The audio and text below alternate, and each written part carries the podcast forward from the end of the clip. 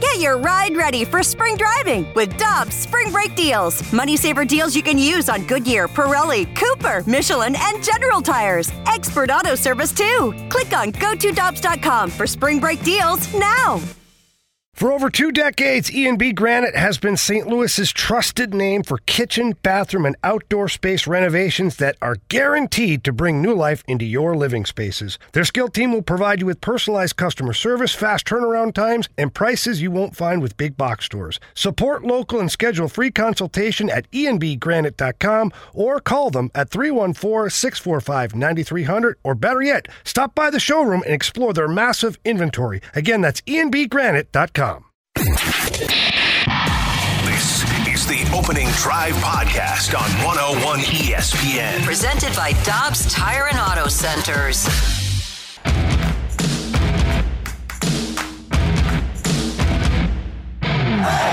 Good morning, everyone, and welcome to a Meh Tuesday on 101 ESPN. It's the opening drive with Brooke Grimsley and Super Bowl champ Kerry Davis. I'm Randy Karraker. It's great to have you with us. It's 7 o'clock. Your time check brought to you by Clarkson Jewelers, an officially licensed Rolex jeweler. Brooke, how you doing? Why is it just meh? It should be. Yeah, meh. It should be good because it's it's May. Okay, we got it's- we it's got May, April it's out of the way. outside, yeah, yeah. So it's a new month, Well- so it's a new Cardinals. exactly. Okay. It's a new see what you Cardinals. I uh, I send you guys. I, I have a good friend by the name of uh, of Jay Hanks who lives in Chicago. He's a Cardinal fan. He's from here, but Okay. uh, he's he sent me a text, uh, a little graphic. Yes, it said MLB scores final today. Off day seven, Cardinals three. Even on the off day, they can't get a win, huh? Uh-huh. huh? kind of took the L.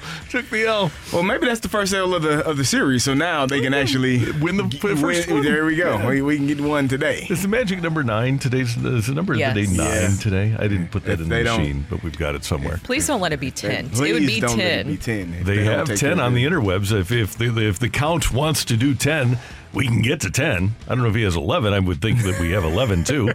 the count is pretty good about that kind of stuff. Yeah, tonight it's going to be Patrick Sandoval. Let's just go with Pablo, though. Uh, let's just go with Panda pitching Panda. against Steven Matz Panda. tonight. Panda. Steven Matz with uh, what we call in the business an unsightly earned run average of 6.23. I like that word. you. I like that Thank one. you. That's well used. Well played, Randy. Unsightly. You don't, you don't really want to see this. Oh, you don't. Ever. And you can't unsee it. there you go. Favorite one of mine. The number of the day is Nine. Yeah. Nine. It's not a great number to have. This started Nah. with the blue season. It's continued into uh, what has become a horrific start to the Cardinal season. I just want to know what happened to St. Louis where you have what happened with the Blues and it just feels like okay we got we got some Cardinals baseball to look forward to. It just feels like that bad energy just scared, Who could we blame over. the curse on? Who's a recent, uh, like Mike Shildt wouldn't do that to us, would he? He's a God fearing man. He wouldn't curse St. Louis because of philosophical differences. Would he? Would he? I don't know if cursed is the word that I would use. Just, um, you know, I Oh no, we suck again. So the curse was so the curse would have had to happen after the Cardinals made the playoffs, but before the Blues season really went bad. So like it would have to be mid October. I don't know. What do you? I Would have don't cursed know. St. Louis around October sixth or seventh. That's the date I'm Yeah. looking for. What I don't happened know. then? very intriguing. Yeah, we're gonna have to look closely at that. I don't Very. know. It's some investigative journalism. But you know what? St. Louis City SC got off to their great start. The Battlehawks had a good year. So we can't blame You it can't all bl- on a okay, curse. okay. We, we can't say the St. Louis area is But- clo- cursed, but- just maybe our veteran teams. Yeah, I was gonna say maybe your your four major, Mm-hmm. you know, two of the four majors. You got two of them here, and those aren't doing Yeah. great. Yeah, 645 tonight for the pregame, uh, or for the action actually at the ballpark. The pregame on Bally, I guess, is at 6. And I'm assuming that our friend Alexa Datt will be there for the pregame. And then Chip Caray will have the call with our buddy Brad Thompson, who actually was in here yesterday for the fast lane. Always good to have BT on the station. BT is my guy, man. I, I absolutely love BT. He is hilarious. Yes. like it, it's it's just natural. He's honest. He's self-deprecating. He doesn't, you know, he's just who he is. And and you, how can you not love uh, uh, Brad Thompson? No, and he's got when he he's doing the broadcast, he's got a little sunshine lollipops. But to his credit, he was that way as he's always been that way. He's always been an optimistic guy in every aspect. Well, pretty much every aspect of life. One time he was having an outdoor kitchen installed and he was not that optimistic, but otherwise, How did that story go? Was it not great? it took more than a year.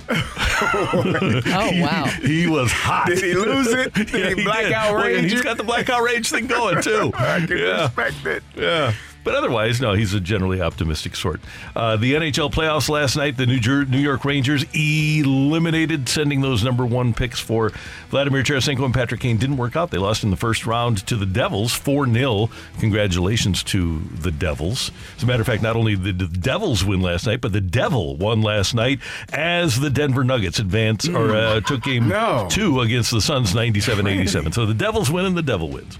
That's hard. Matthew is very happy about He is. the He win- is winning. I mean, um, he was lit up like a Christmas tree when he saw that the, and and, and on top of that, Chris Paul got injured. Surprise, Oh, yeah. surprise. Sho- Shocker. Shocker playoff time. Yep. The only thing that shocks me is it didn't may happen in the Western Conference Finals. Listen, I, I know that the MVP is a regular season award, but I'm just saying some some arguments are being made last night. For oh, Well, one team can win without Well- their player. The other team certainly can. Most valuable seems like it's pretty stark, Care. You know what I'm saying? Seems to me as if Just saying. uh, one guy is saying he doesn't even care about it, so why are you bothering? oh, because I'm a pot stirrer. oh, okay. I'm like Carrie. Carrie likes to poke bears. I like to stir pots. Yeah. there you go. Hmm. I can respect that. All And I want my boy to get his third MVP I don't think he's gonna. and then get traded.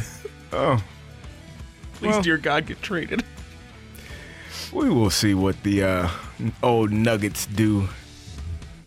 In the yeah, as as they go back to Phoenix. Yeah. Phoenix has to win four out of five. Well, without getting into all the details of it, I mean, dealing with people with lower incomes wasn't something I particularly looked forward to, frankly.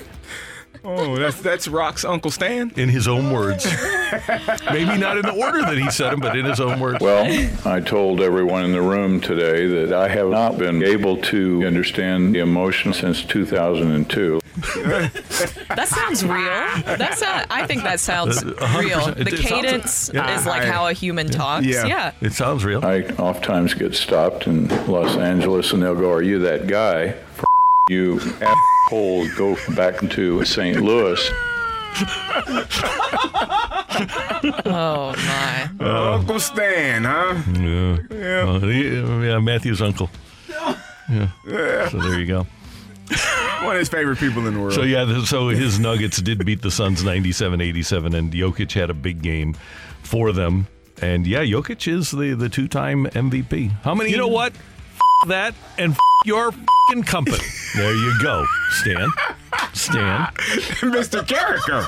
Language. Well, I, I was hot that day. Clearly. Clearly.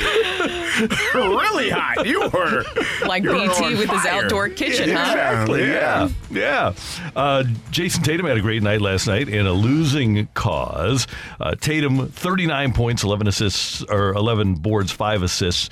But James Harden was even better, had 45 points, tied a career high in the playoffs. And the Sixers outlasted the Celtics 119 115 in game one of their series.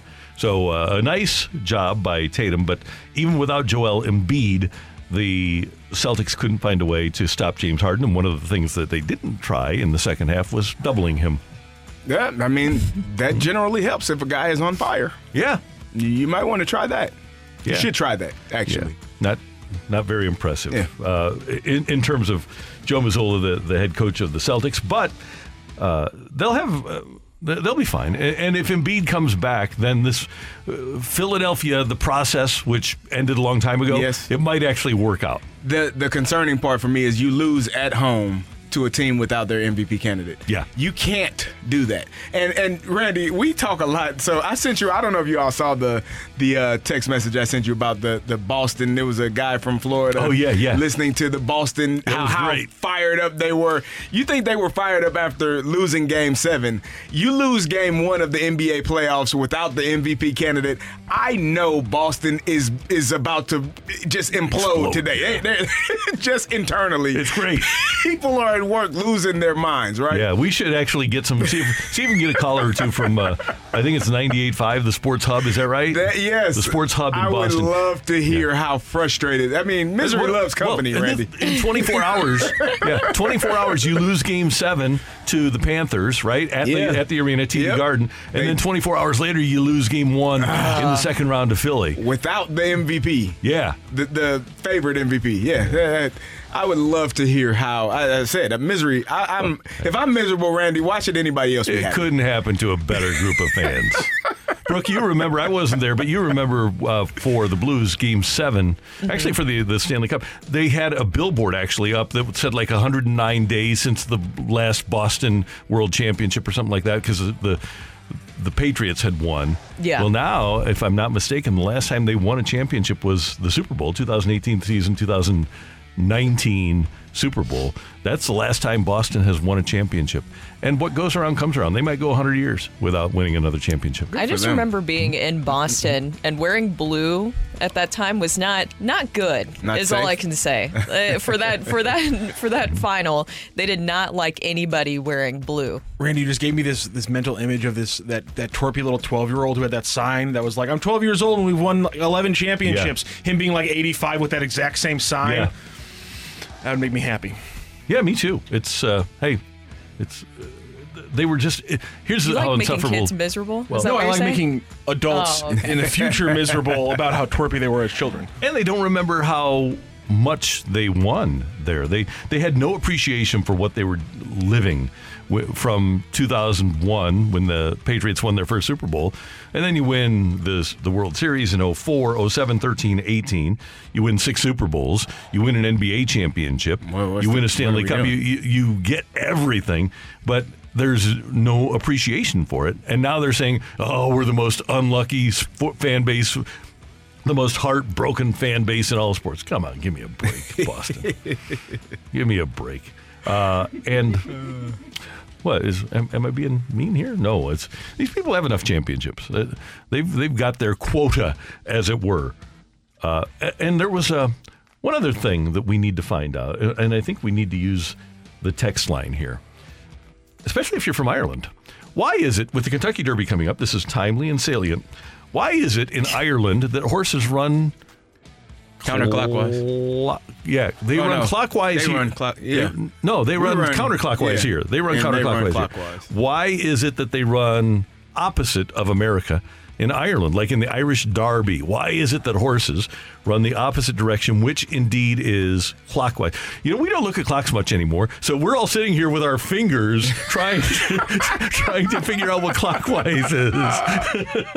it's a it's a rough life we have now, Randy. There's no we are like we were. Uh, no We rotary like we phones, no analog clocks. We, I, I told you I saw a, a tweet a couple of weeks ago where it said if you put a kid in a room, gave them a number on a piece of paper, gave them a, a, a rotary clo- a rotary phone and an analog clock, and told them to call this number at this time, how They wouldn't long make it. would they be in that room? It never happened. It never happened. They wouldn't make it. It's kind of like how you see seen if you ask kids now, like, Yeah. okay, call somebody, use like a hand gesture Yeah. to do it. They don't do like what we do. What I just did, The- uh, the you two guys can't fingers, see. The the two pinky and fingers, the like thumb. a old traditional like Yeah. landline phone. They do like a cell phone, like Yeah. they do like flat, flat hand. And I'm like, what? you, haven't even experienced the highs and lows of like being on the landline, you know, waiting for And the, so- waiting- somebody interrupts man, your parents interrupt you. up, yeah. Yeah. Or somebody you can't get a call because somebody's on the phone. You don't have two way. It, it. Yep. That was a Back a in my waiting. day. Yeah, it was tough times. Okay. Uh, here's one. It's probably because they all just left the pub, uh, which they do. They have a tendency to do that in Ireland. Uh, duh. They also drive on the wrong side of the road. Point well taken. Oh, Yeah. no, yeah, maybe that has something to do with it. Yeah. So, So anyway, maybe we're wrong. Maybe we're the oddballs. that very well could be. Yeah. We're off and running here on 101 ESPN. Coming up, the Cardinals are kind of scuffling. Uh, they do have uh, only the second worst record in the National League. Could be worse. Why are they so bad? That's next on 101 ESPN.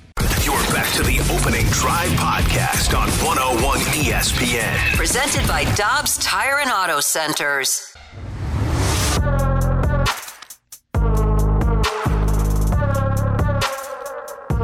All All right, kids. The Cardinals enter action today. Well, they, they enter play today. I'm not going to give them the credit of action quite yet, but they'll they enter play against the Angels today with a record of 10 and 19, which is in last place in uh, their division. They are two games behind Cincinnati.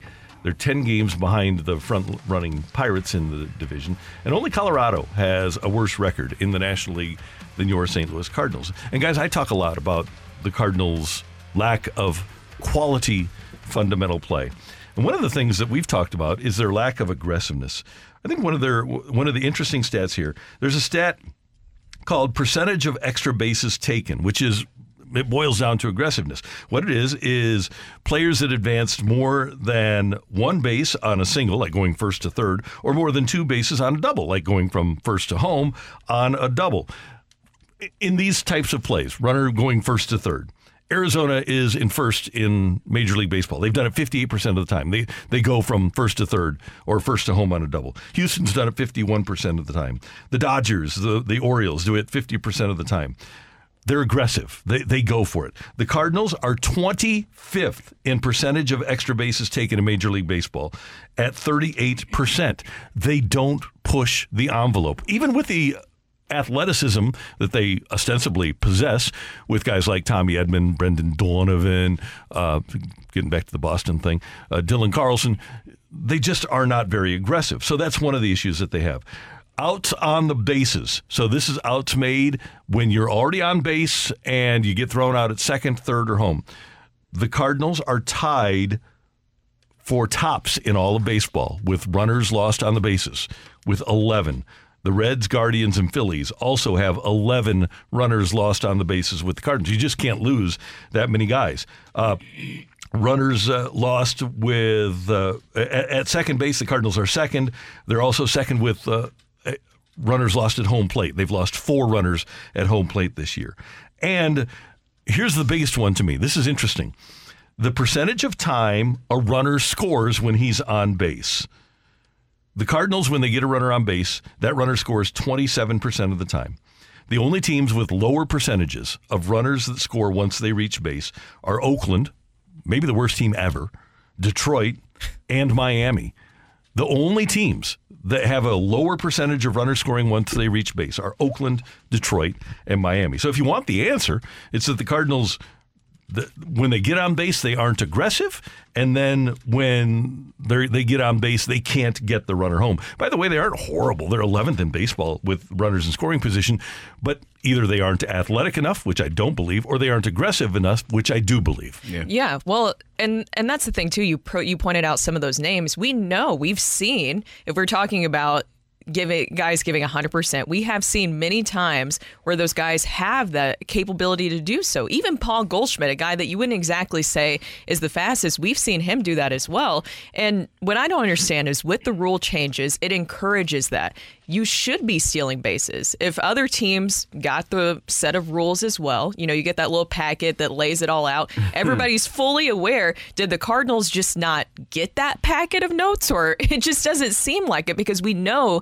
they have the capability to do so, and it's something that they've been good at in the past and it's just gone this season. I don't know how you drop off so quickly from that, especially with just some of the fundamentals. In April, there were more attempted stolen bases in Major League Baseball than in any April since 1998 and the Cardinals didn't follow along. And Brooke, you might remember this when Mo had his end of season press conference last year. I asked him, in terms of building the the roster, how are you going to look at the rules changes? And he said, I don't think that the rule changes are going to change that much. Well, clearly everybody else thought so because they're trying to steal bases and they're being aggressive, but the Cardinals just haven't jumped in that boat yet. That was the one thing that, you know, before the season started, I, I wanted to know if they were going to be station to station, like first base, second base, or were they actually going to use their athleticism, their speed? We've seen Tyler O'Neill.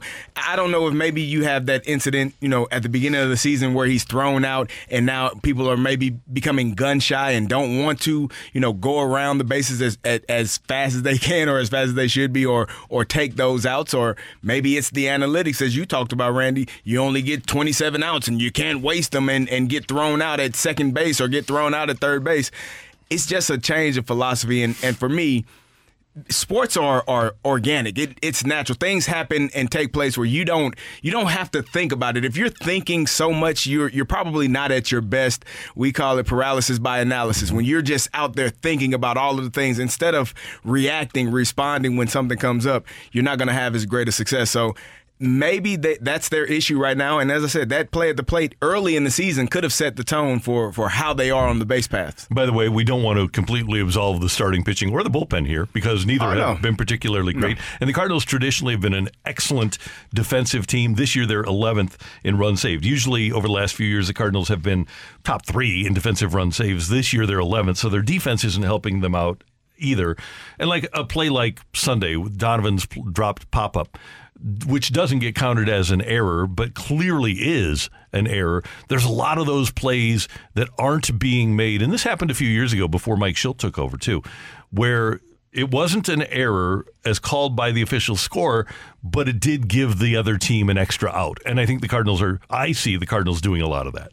Well, I think if you're aggressive on the bases, then you're going to be more aggressive in the game in general. I, that sounds really simple, right? But at the same time, doesn't it just feel like this team kind of lacks that aggressiveness that we are used to from them? Mhm. It just seems like they aren't as confident. And it just seems like they're just out of. I don't even know because the thing is, is you, you you keep talking about identity with this group, and that's something that we've been trying to figure out. It just seems that they're lacking that, and typically, I, from the past, it's they're aggressive in so many different areas of the game on everything that you just just touched on. Typically, defense, hitting, I mean, base running, and they're lacking in all of those key categories. So, what is the elite thing that's going to propel them forward and get some wins, more than one win? I, I think that's a very good question. What do they do well? Uh, you start there. Whatever they do well, you know, you need to go after that and do that more often. And right now, I don't know if we can pinpoint one specific thing that they're doing well collectively. We've talked about it. They've struggled when the pitching has struggled, the hitting has done well. But when the hitting has done well, the pitching has struggled. You get into the bullpen, you blow saves, you have errors, and you don't, and you allow runners on, and you get your your pitcher who has quality starts uh, out of the game because he's unable to stay in because we're not taking care of our business on the field. Uh, it's just a, a a multitude of things every single day that are coming together, and in order to be successful, you have to eliminate those mistakes and play at your best every single day. Tell me this. You used to play for a coordinator who had a great phrase. Now, this was football, it's different, but the phrase was no risk it, no biscuit. Yep.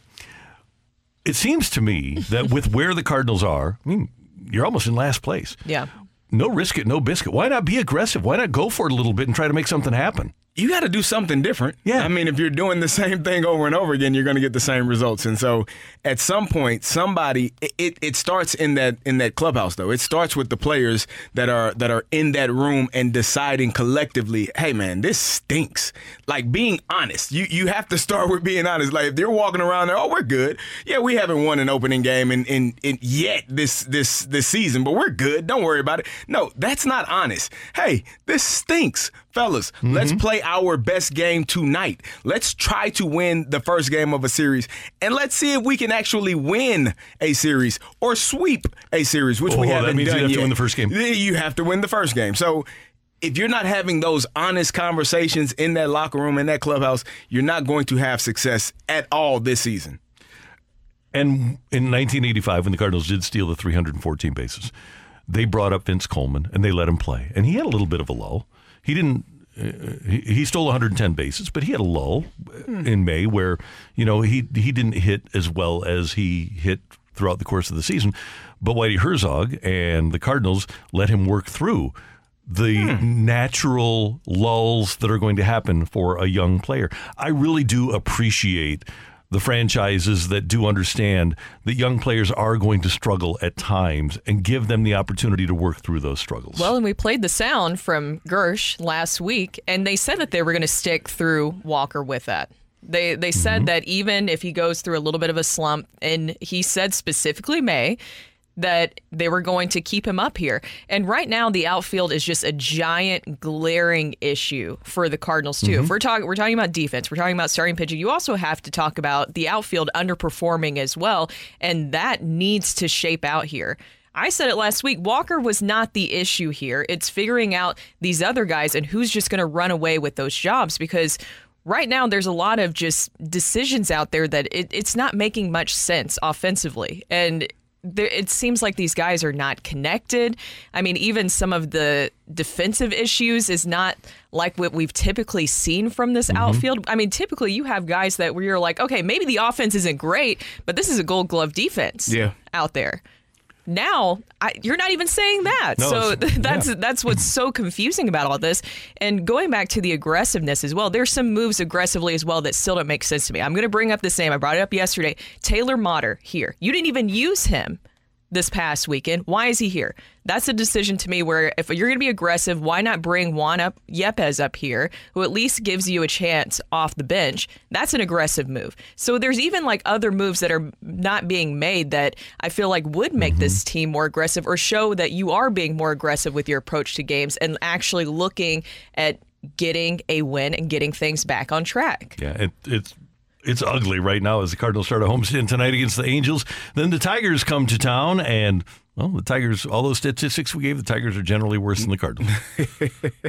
So that means we should be we should come out of this. Uh, well, I'm not even gonna say it. We- should do okay this series and the next. well, yeah, the Cardinals winning percentage I right had now. to catch me- myself, Rock. Yep, let me check it here. The Cardinal winning percentage right now is uh, 345. Oh man. Okay, so I It's not great. No, I, I was going to say two and four, but that would be 333. Well, don't you feel better with Steven Matz going out there today? Nah, uh, 0 and 3, 6 2 3. 6.23. 6.23 RA. No, I don't. not great. Uh, and they're 0 5 in his starts. Not only is he 0 3, they're 0 5 in his starts. Not great. Welcome to misery, everybody. Uh, coming up, we've got our bird watch here on 101 ESPN. Hey, it's Kaley Cuoco for Priceline. Ready to go to your happy place for a happy price? Well, why didn't you say so? Just download the Priceline app right now and save up to 60% on hotels. So, whether it's Cousin Kevin's Kazoo concert in Kansas City, go Kevin, or Becky's Bachelorette Bash in Bermuda, you never have to miss a trip ever again. So, download the Priceline app today. Your savings are waiting. Go to your happy place for a happy price. Go to your happy price, Priceline. This episode is brought to you by Hyperice, the leader in advanced warm up and recovery technology. They have tons of innovative products, like Venom heated wearables to help soothe sore back muscles, Normatec compression boots to speed up recovery and increase circulation, and Hypervolt massage guns to improve mobility. Loved by athletes like Naomi Osaka and Erling Haaland. Try them yourself. Get 10% off your order with the code MOVE at hyperice.com. opening drive podcast on 101 ESPN. Presented by Dobbs Tire and Auto Centers. We're flying down to the field to give you the latest on your St. Louis Cardinals. This is Bird Watch on the opening drive.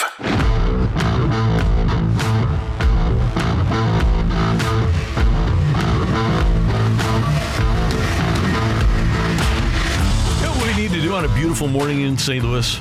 We need to do a little bird watching.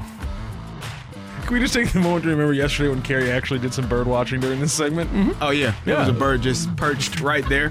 I Randy looked at me like, "What the heck are you pointing Yeah. at?" I'm like, "It's a bird." Came in to listen to the bird watch section. Yeah, I thought somebody was putting a, a skimmer on the ATM machine out there. that, that has Again. happened. I will say that this is a parking lot where you know curbs don't really matter to people. no, they don't. that was optional. exactly. All right, so uh, we, we've got a little bird singing for Brooke. What do you got, Brooke? Well, my bird watch is going to be Nolan Arenado. Guys, you need your superstars to perform like superstars. And the thing is is it's hard to hate on Nolan Arenado because of who he is. We we know that he's so talented, especially defensively, but something's off with him offensively. We talked about it yesterday, but if you look at the month of April for Arenado, which luckily it's May, so hopefully this will be new, but in the month of April, Arenado just completed the worst opening month of his career offensively. He set at new career lows in his opening month when it comes to batting average, 239, just two homers, just three doubles. His OPS is sitting at 600. I mentioned this yesterday, but if his OPS is at 600 and that continues, there's no way that you can say that this team is going to string together a lot of wins because a lot of the Cardinals' success hinges on Nolan Arenado and Paul Goldschmidt being superstars. But here's the thing. Arenado actually will speak on this and he ta- he talked to the post dispatch and he said it's hard to speak on what we need to do when i feel like i'm not playing my part the way i should a lot of that falls on me. I've just been poor and I've been really poor thus far. I think it's just a mixture of things. Like when things are going bad, every little mistake we make, it haunts us. And we're playing not to make a mistake instead of playing freely, which is kind of what we've been mm-hmm. assessing, right? They don't look as confident right now. Even Nolan Arenado doesn't look as confident right now. And that energy just seems to just be picked up by the entire team right now. They don't look like they're having fun, I guess is the best way to put it. Or as Arenado said, doesn't seem like they're playing as freely. You, you're not having fun when you're losing in the manner in which they're losing. I, I can attest to that wholeheartedly. It's not fun to come to work. It's not fun to get up every day and, and you know, do the work that is required because it's it's it's hard when you're losing those games and and to your point Brooke you have to be if you're the superstar or a superstar of a team that's your job. You got to be the superstar. We got guys that are going to make timely plays and make timely hits, but when you are the star of stars, you have to play at that level. Otherwise, you're not the star or you're not a star that's just the expectation. It, it, it's what comes mm-hmm. with being at that level. And until he is able to hit, whether it's because he's injured or it's a, a, a mental issue that he's you know struggling through it and, and not able to just focus in every single at bat, they're going to be a bad team until those guys, and I will say those guys is Paul Goldschmidt, Nolan Arenado, and Wilson Contreras. Those are the guys that are getting paid the most, and those are the guys that have to be play have to play the best. Well, and even going into the season, those were the only kind of secure spots in the lineup Yep. that Ollie Marmol said. Like it's going to be Nolan Arenado, Paul Goldschmidt, and Wilson Contreras. He has moved things around a little bit, kind of putting Gorman in between Arenado and Paul Goldschmidt. But even during that ten game road trip, Nolan Ar- Arenado went four for thirty three at the plate. Yeah. You just can't. He and he didn't look comfortable at the Yeah. plate as well. So hopefully it's not an injury. But it seems like when Arenado does have these slumps, they're pretty big slumps. It takes him Yeah. a little bit to get out of it. I don't have an answer with what you do with him because I would say it's Arenado. You just let him play through it. I, I hope it is an injury, and I say that meaning if it is an injury, we have an answer for why it's it's not going so well. If it's not an injury and it's just upstairs, then I, he's the only one that can get him out of that. If if the the worst part about being an athlete is losing confidence or not having success. I told you, Randy, when I was in college. There was a play that was uh, uh, specifically for the fullback, and it, it was he was the first read. We're going to throw it to you every single time. If you're open, if you're not, we're going to throw it elsewhere. But every time I drop the pass. And Kurt Kittner had a, a streak of no interceptions. And I get in, run this route, ball tips off my hand. What do you think happens? Interception. Kurt Kittner throws his first interception in his career because I drop a pass. And Kurt and Coach uh, Turner came in and said, if we have this play called and Carey Davis is in the game, call a timeout. I don't care where we are. I don't care how many timeouts we got. Do not throw him because I had lost confidence. And the only way for me to get that confidence back was to work my way through it. And eventually I did. But when you are a, a an athlete and you're struggling with your confidence, that is harder than dealing with an injury because you only you can get you out of it. And if that's where Arenado is right now, he's going to have to work his way through that. It, it- there, there's an old to, uh, Tommy Lasorda story. Pedro Guerrero was a bad defensive third baseman, and uh, Tommy Lasorda is having a, and uh, Steve Sax was having yips throwing the ball to to first base, and Tommy's got a, he's got a meeting going on. He's saying, Pete, what are you thinking when you're over there at third base? He says, Well, the, the second thing I hit is don't hit the ball to me. He the second thing.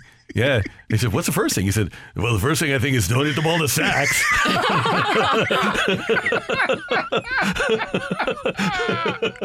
oh, there's a bad infield there. Like, uh, they struggling. Yeah, that's that's tough.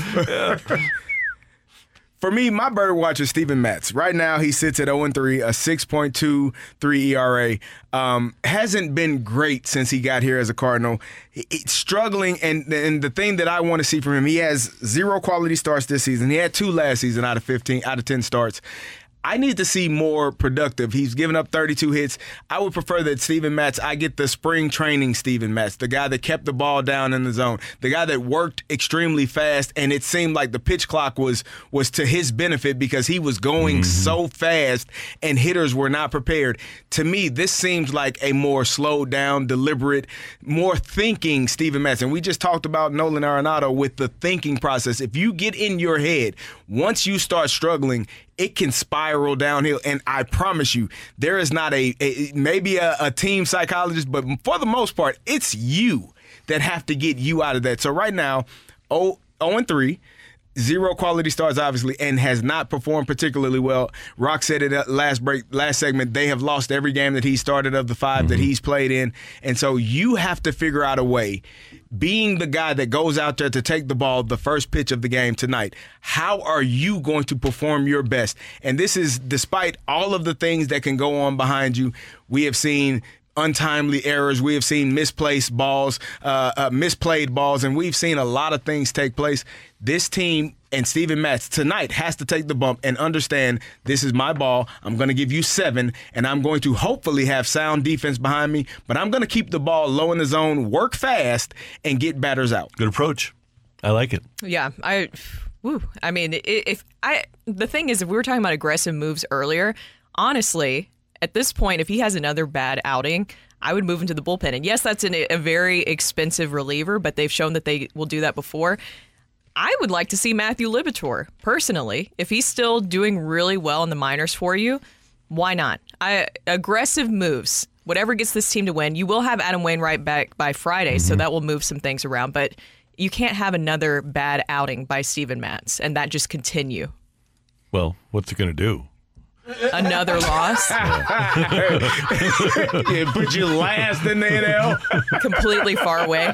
Hey guys, one of the things that we don't touch on a lot is that last year the Cardinals against a bad Pittsburgh team and a bad Chicago team and a bad Cincinnati team, they went 38 and 19 against those teams. Now Chicago and Pittsburgh aren't as bad, but the big thing is you've lost a dozen games against them. You played 19 against them last year. With the new schedule this year, you only have 14 against your division opponents. That was eight free wins that mm-hmm. the Cardinals got when they won 93 last year. Those wins just aren't there now. So you're still going to play some bad teams. You're still going to have some because you get to play everybody in baseball. You get to see the A's. But the fact of the matter was before the Cardinals were able to count on free wins against the Reds, Cubs, and Pirates that just aren't there anymore. It's going to be extraordinarily difficult and surprising if the Cardinals can even get to 81 and 81 this year because of the schedule and the way it's set up. Where's your sunshine and lollipops, no Randy? sunshine lollipops for This me. is bad. This is very, very bad. yeah. the problem is, is they knew that. Like they knew the schedule was changing. They knew how it was going to go. Even even with getting the AL Central as the majority of kind of like the new games that are mm-hmm. coming in, and them not being a very great division, you knew it was going to be a harder schedule. So why weren't you more prepared for that? I, I thought they were prepared. I thought the team that they put on the field opening day was going to be the team that that would lead them to have success in the NL Central and, and in, in Major League Baseball. I. I did too. And, and think about this, and, and th- I'm completely serious here. Think about how good they would be if they had just spent money on starting pitching and gotten Verlander and gotten Quintana and gotten Rodon and gotten uh, Jacob DeGrom. if they would have gotten those four, just think of how much better. I don't know that there's enough money uh, to go around. First, Uh-huh. how many how many games have those guys played collectively? Uh, five, all by Degrom, who's on the IL right now with a f- uh, an inflamed forearm. Forearm. That's probably headed towards Tommy would John. not be hurt if he were here. I'm going to stick to that. He would be healthy. He was hurt be- before spring training started. He would have been healthy if he were here. I, I, I just believe that he would have been healthy. That's my. I, that's the only one I'll I'll take. Okay. Okay. Forty-three million for uh, Verlander. I don't know. Yeah, forty-three million for this year. Although he did have a rehab start. He had- either had one today or has It's a lot one of today or had one yesterday. Yeah, it's a few bucks. Yeah. Not my money though. So Yeah, right. Do with So I you should have signed all please. four. Should have signed all four. That's your bird watch. Coming up, we've got Take It or Leave It. Get your text into the Air Comfort Service text line 314 399 9646. 314 399 Yo ho! Tioli next on 101 ESPN.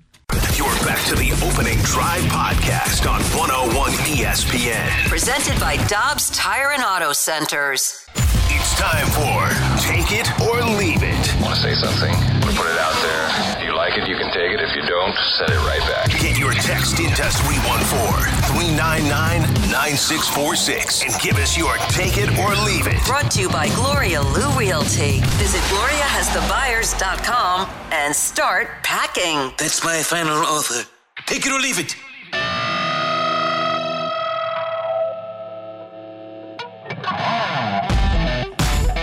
Get your text in now 314 399 9646. 314 399 Yo ho! For Take It or Leave It. Brooke, Carey, Randy, and Matthew. And tonight here on 101 ESPN, we don't have the game. We don't. We should have the uh, the second game. Do we have the? We don't have the nightcap tonight. We've got game two on the fourth. But tonight at nine o'clock on TNT, you've got the Lakers and Carey's Golden State Warriors. Indeed. The Golden State Warriors feature Klay Thompson at guard. The Los Angeles Lakers feature his dad, Mychal Thompson, as their analyst. Take it or leave it, Mychal Thompson roots against his son in this series. Ah, uh, I'm gonna. I, I'll I'll take it, but he's gonna be happy either way. I think he's gonna be. Ha- his son has won four championships. It's not like right, he's yeah. suffering here. I think Mychal's got a few under his belt, too. That- The whole family's got got rings upon rings. I, I'll take it. He's gonna do his job and and not be a. Uh, you know, he's gonna root for the Lakers. Be Mm-hmm. that's who's paying him. But deep inside, when his son hits a three or hits a big shot, he's gonna. He's gonna Little, clap, uh, little clap. fist bump under the table. Good shot. Yeah. I don't expect the Lakers to do much this year. I'm going to stay in LA and go with uh, our, our good friend Snoop Dogg. Snoop Dogg has been talking about joining Neko Sparks to to uh, have a bid to buy the Ottawa Senators. Take it or leave it. You would not expect Snoop to partner with anyone other than someone named Sparks. I'll take that ah. 100%. Yeah. I'll take that too. I like that. Yeah. Snoop is a really good businessman. He is. He's Snoop, fantastic. You You couldn't figure have told me 30 years ago that this skinny rapper from Long Beach would be doing videos with Martha Stewart and having bids to buy a hockey team. Yeah. You, you, you wouldn't have been able to do it. I you remember did he like he was in the booth for some LA Kings games and was that doing play by play? Yeah, Snoop yeah, is yeah. hilarious. Yeah. he He's is. funny. He is just, every, and, and no one dislikes Snoop. He's like one of those people that Mm-hmm. everyone loves. It's pretty hard to do. Yeah, and he's he has a lot. He, like you said, a, a rapper from Long Beach who's totally mainstream now. Yes. everybody knows who he is, and everybody Everyone. likes him. Yep. Yes. Pretty cool. Take it or leave it. Juan Yepez will be up here in St. Louis. If not today, by at least the end of the week. I'll take that. Yeah, he'll be sitting on the bench by the end of the week. I'm gonna leave it. You're gonna leave it? Yep. No Yepez? Uh, It's not his fault. I don't think he did anything wrong. No. Where is he gonna play? He's gonna be on the bench and he's gonna give you a nice little pop off the bench. And and and then you just gonna sit there? He can pinch it for Dylan Carlson when Dylan Carlson's playing. When, Di- is well, when. Di- when Dylan Carlson start. Oh, when is oh no, he can't because Carlson's right-handed. Here. Is he- when he's gonna s- start? uh, Who, okay, who's who's he gonna pinch hit for? Where is he gonna play? You know, uh, Randy, gonna ride I've the given up. pine. I don't know. I'm just I'm just here so I don't get fined. All right, the text line is open. Matthew, what do you got for us? Take it or leave it. Fundamental baseball is losing baseball. Apparently, with the Cardinals now. It's mm. baseball like it ought to be. Lack of fundamentals. Yeah. Yeah, losing runners on the bases is generally something that's going to lead to you to defeat. Take it or leave it. The morning drive needs to change the segment from birdwatch to bird droppings. The morning drive, what's that? What's that? Yeah, what's the what- opening drive. Excuse me. Oh, what's the Yeah. I just read that. I think morning drive used to be on Golf Channel. I Channel. burgundied a little bit there. Uh, take it or leave it. The opening drive changes the segment from the bird watch to the bird droppings. I believe that. I don't know. I don't know. It's kind of. It- mm-hmm. bird droppings is actually the, the PC way to say it because I'm sure the Yeah. texter wanted to call it something else. But they are going to win a game now and then. And so on those mornings, we need to make it be a bird watch because not everything is going to be bird bird poop. watching is mundane mm-hmm. and slow paced, and mm-hmm. it's for you know some people who enjoy it. Not everyone enjoys watching birds. That's true. We have some sunshine lollipops here. Take it or leave it. The Cardinals go 80 and 53 to finish with 90 wins and make the wild card. Leave it. Yeah, I think I'm going to leave that too. Yeah. For them to go 80 and 53, I need to see a 10 game winning streak starting today. Ten games? Yeah. How, It's a how- start. How, else are you going to make? I Get you- mean, that'll get you over 500. We can't we can't do the 17 game win streak again. well, I just need ten. I don't need seventeen right now. Just give me ten. I just want to win a game. Playoffs. a couple You a gonna talk couple about of games playoffs? in a row would be nice. Don't, don't talk about playoffs. Yeah, two would be good. Have they won two in a row? they have won two in a row. They have not won three in a row. against the um. Uh, They won Jays. two against the Blue Jays, Jays. yeah. Yeah. Yeah. the last two. When not, do we the, play? not, the, not the first one. Long of course. time. No, uh, Yeah. When do we play Oakland? Do we play Oakland? play Detroit this weekend. Got the Tigers coming to town. That doesn't even make me feel good. Take it or leave it. STL City SC is the only team with a winning record in St. Louis this year. You forgot No, about, you forgot about the Battle The Hawks. Battle Hawks. This year, yeah. Go go. Um, Leave that. Well, and then you have the Blues season, so that's part They of were the year. under 500. They were but uh, under I'm, Uh, I'm thinking of the new season. I'm Oh. no, no, that's not. lollipops. That's, you see, you're cheating. No, that's just Yeah, that's they're not gonna- gonna If you say year, it's I'm gonna I'm gonna literally I'm gonna year. take that literally. Calendar Fine. uh, take it or leave it. The Boo Birds come out for the Redbirds this homestand. Yeah, oh, if it. they stink, I'll take it. Yeah. If they perform, if you have balls being booted, if you have guys misplaying fly balls, if you have I, the hitting, man, you know, I, yeah, if you have untimely hitting, what did you call it early? Unsightly. Unsightly record, Yeah, yeah. unsightly. Uh, take it or leave it. An Arenado strikeout elicits booze for him. Ooh, I'll take it. Third, I'll take it. I'm going to take it too. Like Yeah. a, uh runners in scoring position, down by a run, two runs, and yeah. if he if that happens, yeah, I'll take that. Take it or leave it. The Cardinals coaching staff looks different at the All Star break.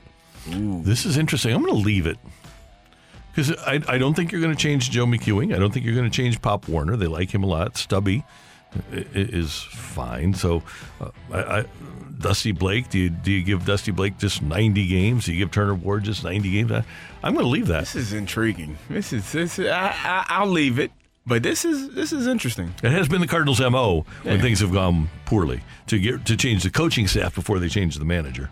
When when's the last time that they changed during the season? I'm trying to remember. They did it with Matheny in Matheny's last Oh, full yeah. season. Remember? Yeah, yeah. I think that's when they brought up Shildt. What time was that? Like uh, with, All Star break. All-Star break. Right? yeah. Yeah. Oh yeah, yeah. I just- I- and then they got rid of Mike at the All Star break too. You're They- right. So they got, they changed his coaching staff and changed him at the All Star break. I think back to back years, sixteen and seventeen, maybe. Would you put mm-hmm. any kind of money on on the Cardinals making a move on like in the coaching staff or the manager before the All Star break? No. No. Like, I- this, this organization isn't going to be that. They're not going to have that kind of hair trigger. It's just not going to happen. rather make a move on the roster. But That I would hope so. And here's the thing: we go back to philosophical differences that caused Mike Shildt to not be here anymore. And the Cardinals, to their credit, I guess, have allowed us to speculate because they've never told us why Mike Shildt and those philosophical differences caused him to to leave. But I I look at this as Mike Shildt was an old school guy that was tight with Tony La Russa, who told him, "Hey, don't take any crap from the front office," because Tony never did. But Tony had he had DeWitt on his side. He had Bill DeWitt Jr. on his side, and Bill DeWitt Jr. said, "You can stay as long as you want." So when Tony wanted Matt Holliday, got Matt Holliday. When Tony wanted to get rid of Colby Rasmus, he got rid of Colby Rasmus. When he wanted a bullpen, he he got the bullpen rebuilt. He he was in charge. Now the manager isn't in charge anymore, and I don't think the Cardinals, at least from an observational view, I don't think that they have the desire to have the manager actually manage anymore. I don't think that they want the guy that oversees everything in that clubhouse and every baseball aspect of downstairs. So, for example, Joe Maddon. Joe Maddon's not coming here. Joe Maddon, Joe Maddon he, he re- he wrote a book about what is happening in baseball now. He doesn't want to deal with that. I, I'm going to point something else, something out. And I don't mean to be mean by this, but to your point, they would have hired a manager with more experience if that was the case, where they wanted Mm-hmm. a manager like that, Yes. Who is old school. They would have gone out and found somebody. Yeah. Terry Francona really wanted this job badly when Tony retired, uh, a- and, he didn't get it. And uh, I think that kind of set the tone. That is Take It or Leave It on 101 ESPN. Thank you, Matthew. Thank you, Randy. Coming up next, should the Cardinals have really signed a number one pitcher in free agency this past offseason? We will discuss and maybe debate here on 101 ESPN. Getting engaged is a moment worth cherishing. A one of a kind ring that you design at Blue Nile can help your love sparkle. Just choose your diamond and setting. When you've found the one, you'll get it delivered right to your door. Finding the right engagement ring can be nerve wracking. At Blue Nile, you'll have the expert guidance needed and a diamond guarantee that ensures you're getting the highest quality at the best price. Cherish all of life's moments and save up to 30% at BlueNile.com. That's BlueNile.com. With threats to our nation waiting around every corner, adaptability is more important than ever. When conditions change without notice, quick strategic thinking is crucial. And with obstacles consistently impending, determination is essential in overcoming them. It's this willingness, decisiveness, and resilience that sets Marines apart. With our fighting spirit, we don't just fight battles, we win them. Marines are the constant our nation counts on to fight the unknown. And through adaptable problem solving, we do just that. Learn more at marines.com. You're back to the opening drive podcast on 101 ESPN. Presented by Dobbs Tire and Auto Centers. A fresh perspective on the day's top stories. It's the opening drive's fresh take. Brought to you by Schnucks Rewards. Reward yourself. Earn 2% back on every purchase with the Schnucks Rewards app.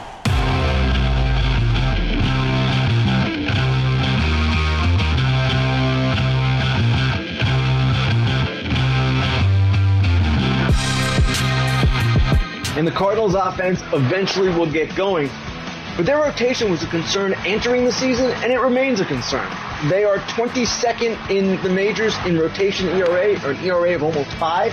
And in quality starts, they've got only six all season, four of them by Jordan Montgomery. Now, Adam Wainwright is on his way back. That should help, but this rotation has been a concern. And unless it improves dramatically or they add at some point, I don't know that it's going to be much better as we go on.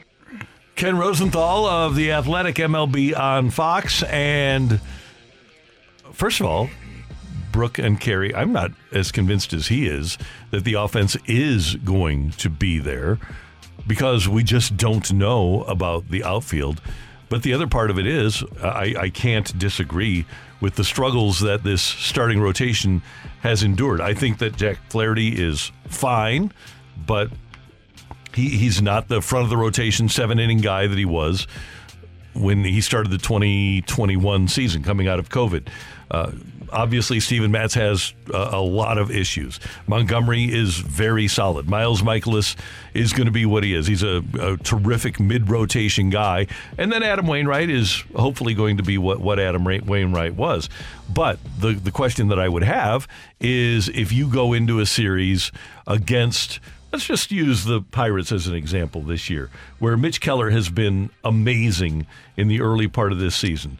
And the, the Pirates, with the best record in the league, so I'm, I'm talking about a team that is really, really good, but uh, they've got uh, Roansy Contreras, who's been terrific so far, three and one with a 3.58. I mentioned Mitch Keller for them, who's uh, so far, and he's coming into his own. Own he's th- he's three and zero oh with a three point five three, and then they signed Rich Hill, and he's three and two with a four point one eight. So if you're the Cardinals, do you feel comfortable taking your top three into a series against the Pirates in their top three? and by the way, Johan Oviedo. Uh, Cardinals couldn't unlock the key to Johan Oviedo. Uh, he's two and two with 30 strikeouts for the, the Pirates too. So do I feel comfortable even going into a series against the Pirates with my starting rotation? I think it's a coin flip at best. I don't think the Cardinals dominate the Pirates by any stretch of the imagination. Yeah, I to your point, the Cardinals, they it seems like the starting rotation has somewhat steadied just a little mm-hmm. bit. The Card starters had a 3.71 ERA and three quality starts in the 10 games out west, but this group is really inconsistent because you brought up some of the names that we have. Who are the guys that you have moving forward for next season too? Because you also have to think about big picture. Right now, Jordan Montgomery, I think we can all agree is your best starter mm-hmm. and probably your most consistent with his stuff and currently. not here next year. And it, mm-hmm. and that's concerning as well because he even said during spring training he was open to talks, remember, with the Cardinals. And I know that he's a Scott Boras client, so I'm sure that there's a lot more to this, but typically I would think your agent's going to do what you would want right? If you say, I want to stay in St. Louis, he's going to go and advocate for that. So I was pretty surprised that those talks haven't happened because now he is you're one of your most consistent guys, and we're talking about consistency is an issue with starting pitch, pitchers with the Cardinals' rotation right now. And is this, his price going to be too much for you if he continues to do this well? Well, I think if you were trying to do business, you would do it now with Jordan Montgomery. He's two and four. Uh, that is not the, the the numbers aren't great, but he's pitched really well.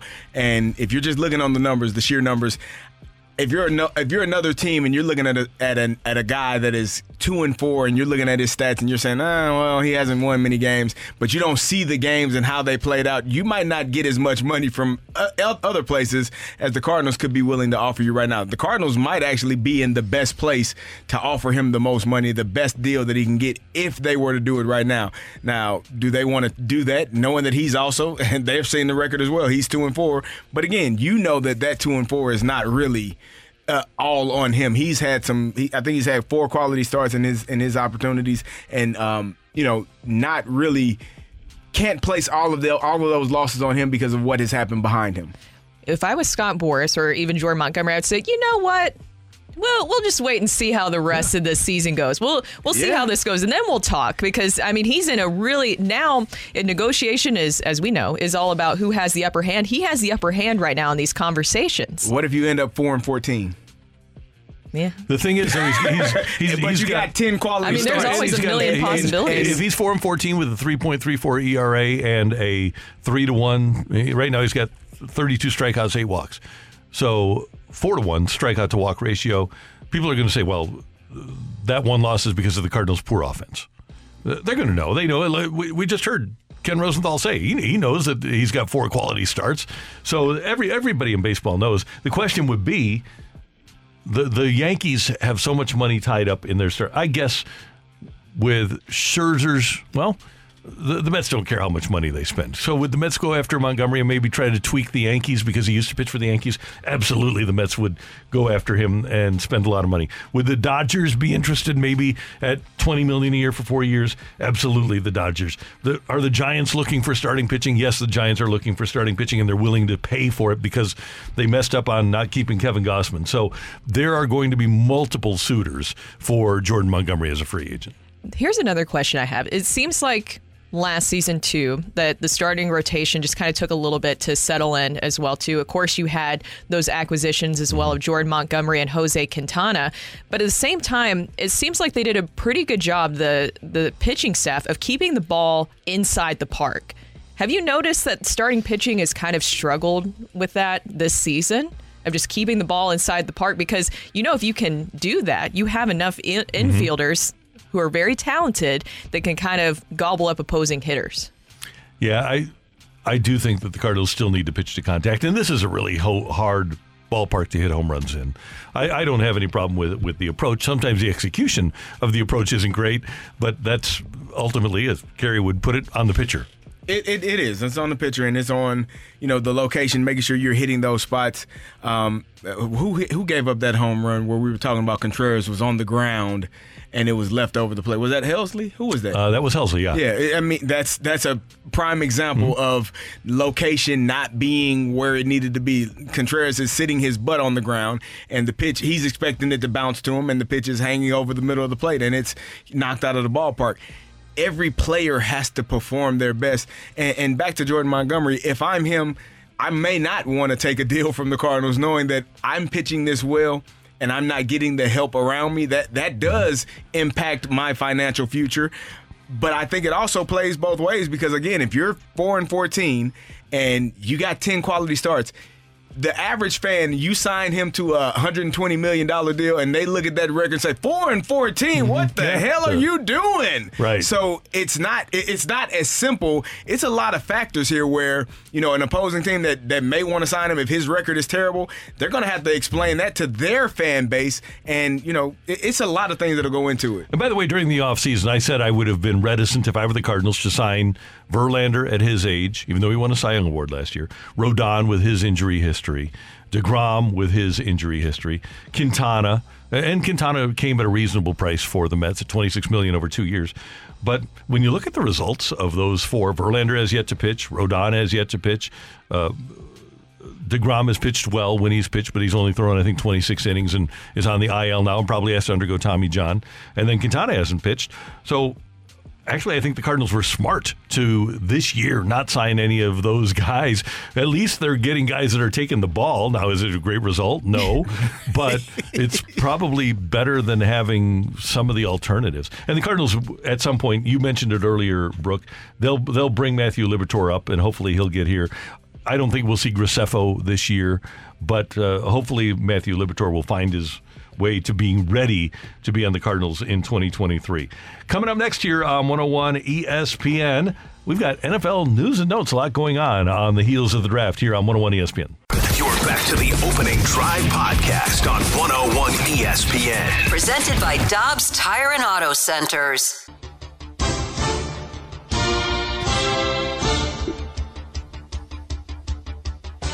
With the NFL drafts complete, a couple of signings yesterday for teams that really didn't fill needs during the draft that they had.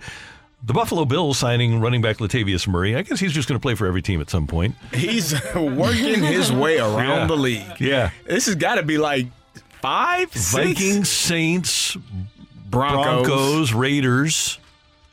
Um, Bills now. That's five. Yeah. I think it's one more. I think there is two. I, I'm. I, he's Raven, been on. did we say Ravens?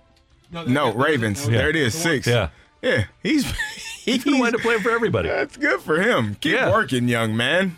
Yeah. As long So- as they pay you, keep playing. Yeah, and they needed they needed a running back. Yeah, they did. I, I'm surprised they didn't. Uh, they they did it last year with James Cook when they took the the running back um, James Cook. But I, I just thought they are a team that they play well. They don't run the ball spe- Mm-hmm. particularly well. They use Josh Allen to do a lot of their running game. And, you know, you don't want your quarterback running the ball 15, 20 times a game. I don't care how big he is. So, uh, getting a running back that you can hand the ball off to is going to be good for them. I don't know if Latavius Murray is the answer necessarily. No, probably not. But he can take 25 carries and, and you know, get you 88 yards. The Jets have they, they've got a little acronym now for friend of Rodgers. And so they brought in uh, their offensive coordinator Nathaniel Hackett. They brought in Friends of yeah, Rodgers. Yeah, they, they, they've, they've got these guys. They, they brought in uh, the, thought the, you the big the wide number receiver Allen. Lazard. Yesterday they signed offensive tackle Billy Turner. They didn't fill a need for an offensive tackle in the draft. So 31 year old Billy Turner, who played with Aaron in Green Bay from 19 to 21, is now a member of the Jets. So another four for Aaron. And Randall Cobb has to wind up there, doesn't he? Oh, he's on his way. They, that Aaron Rodgers kind of set out his list of, I don't want to say demands, but I guess needs or, or wants. And um, yeah, that that Randall Cobb was on that list of needs and wants. And so they're going to do everything that they can do to try to make sure that they accommodate Aaron Rodgers to make him comfortable. They got the O coordinator. You know, they they got Lazard. They're they're doing everything they can to make sure that he's comfortable. And they got a good team around him. I expect that Jets team to be a really good football team this season in that division. We just talked about the Bills. They uh the Jets might be the favorite to win that division right now with the addition of Aaron Rodgers. Didn't they? Didn't he get mad at a reporter for saying that it was like a wants list or something like Yeah, that? Yeah, he he uh, told But that's was what it it Schefter that was. lose his number, right? Yeah, right. Yeah. That's what it was. It was a. There's nothing wrong, I guess, if you reach that level of status. If you you know what makes you successful. He's an interesting guy. They definitely did that for him in Green Bay, did they not? Yes. Except By- for drafting first round draft pick. Yeah. Receiver. Yeah. They drafted a quarterback. Yeah. Mm. It all went haywire after that. Yeah, it sure did. It did. but you know what? There was not a quarterback that they could have taken in that draft that was drafted after Jordan Love that would have made a huge impact for him anyway. Nah, I mean, but the fact that you drafted a quarterback in the first round, knowing that he was still winning MVPs or going to win more, yeah, that was that that that made it rough on yourself if you're the Green Bay Packers, and yeah, you're you're you you finally got him out of the out of the way though. So All we'll right. see. Uh, guys, our friend Mike Martz said at the end of last season that the team that he would not have wanted to see in the playoffs that didn't make the playoffs was the Detroit Lions. He loves the Lions.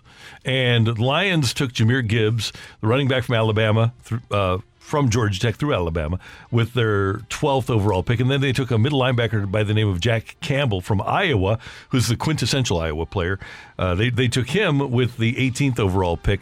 And right now, the Lions aren't thought as highly of because of their approach to this draft. That was an interesting pick. That that first pick that they selected in in uh, Jahmyr Gibbs. I was not expecting that. They just uh, signed David Montgomery in the offseason. You had Swift on the roster, which they eventually traded. But going in, you had you, you draft another running back. Now you got three guys on the roster. D'Andre Swift, to me, when healthy, is a, a fantastic running back. So I was surprised at that pick. But if they feel that Jamar, Jahmyr Gibbs is a Alvin Kamara type of running back, that electric, can catch the ball out of the backfield, can run the ball that well, I understand it, but he's going to have to be that for that organization. Yeah, I that that seems like a pretty big gamble because I thought their draft was fine. Other than just that first round, I was kind of questioning mm-hmm. that. Do you think Gibbs was even surprised that he went that early? He was. it's just, yeah, To that to that spot, especially. yeah, yeah.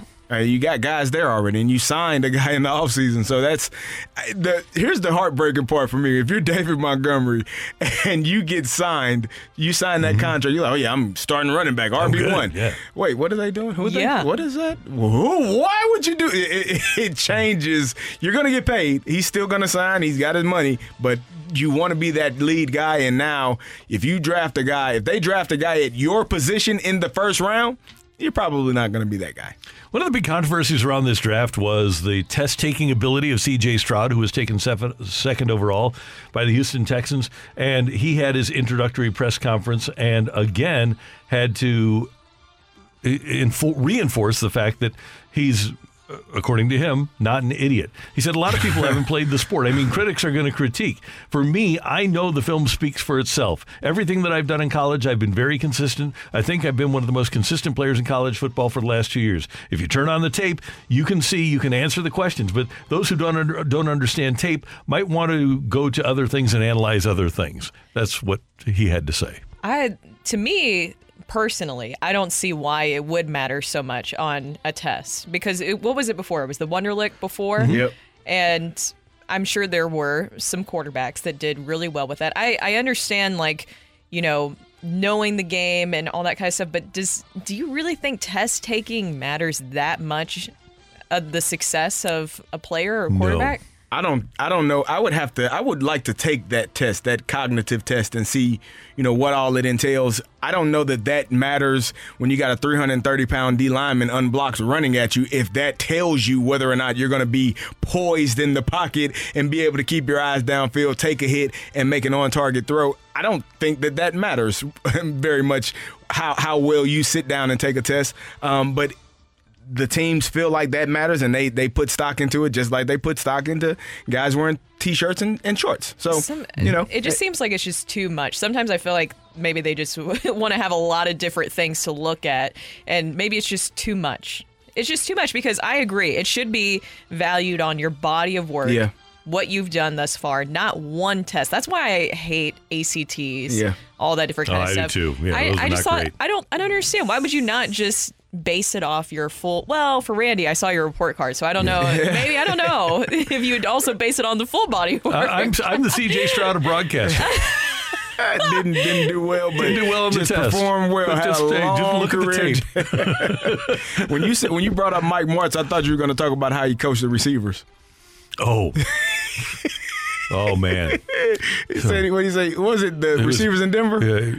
Was it Denver that we were talking about Uh, yes. I yeah, said, how do the you, sledgehammer. How do you coach him? He said, with yeah. a bat. yeah, that's right, with a baseball bat. That's it. Yeah. So um, I'll never forget the the, car, the Rams signed a guy. Uh, I think it was Troy Edwards, former Steeler guy. Yeah. Uh, and he just couldn't pick up the offense. And Mike, he was a detail, is a detail freak. And training camp, I'm sitting in there right on the sideline, and it's a, it's an 18 yard in, and Ru- Edwards runs a 17 yard in, and Mike just goes to him and jumps. Did I say an 18 yard in? The receiver just got his head down. I didn't say a 17 yard in. I said an 18 yard in. And then uh, Edwards didn't even make it halfway through camp because he just could not handle the concept of detail. Yeah. So some people are texting in actually, and they're saying it does matter. Somebody said that I guess where I just lost in all these text messages. Um, people are saying that it does matter. Um, uh, we talk about? QBs having happy feet or not looking comfortable. Slowing the game down is a simpler way of saying you can process all this information quickly. But is it is it a test that determines that, or is it your instinctive, innate ability to read a defense? Kurt Warner always said that he, by the time the ball was snapped, knew what the defense was going to do. That was instinctive. Kurt is gifted in that way. Other guys just aren't. Tony Banks was not gifted in that way. Some guys have it. You played with a guy that had it in Ben. Yeah. Some, some guys don't. But but Ben Manning also had it too. Ben also was uh you know he, if he God gave Ben something that he didn't give other people. He was never had to have 6'6", happy feet. Yeah. 270 pounds, Yeah. man. He's a huge, large human being, and defensive linemen bounced off of him. That I don't know that a cognitive test is gonna help you There with go. that. So the 618 texted in. They said it is a 100% failure rate for quarterbacks who score poorly on that test. People are texting in that some people are saying it does matter. So I looked up his score. He had the lowest score, Stroud did, of 18% out of a possible 100%. Oh, he failed that. He just signed his I name. even- that's worse. Dang, that's pretty bad. By the way, uh, Ben Got Roethlisberger, name right. Ben Roethlisberger got a 25 on the Wonderlic. I think there 18% is a rousing success for a test. That's a horrible score for all of the young people on their way to class. Do not score 18%. We're going to shoot for 75 and higher. Okay. At, the, at, at bare minimum. We're gonna shoot 75 for, is, okay, a, we're- is going to give you a C. We're gonna shoot for 75, but here's the thing: 80% in our school, some of us give are you a B. Some of us are 18 percent. that, that gives the rest of the class. I, I mentioned I did the National Football Foundation banquet the other night. I took, looked at the cr- crowd, the elite 11, the best football players, the brightest, uh, best and the brightest that St. Louis has to offer. And I said, guys, you might not realize it, but I was very important to you with my grade point average in the twos because I was part of the group that made the top half possible. there you go. You got to have it. two halves. Somebody texted in, Jam- Jameis Winston did really well on his Wonderlic. See? Uh, what does that mean? Yeah.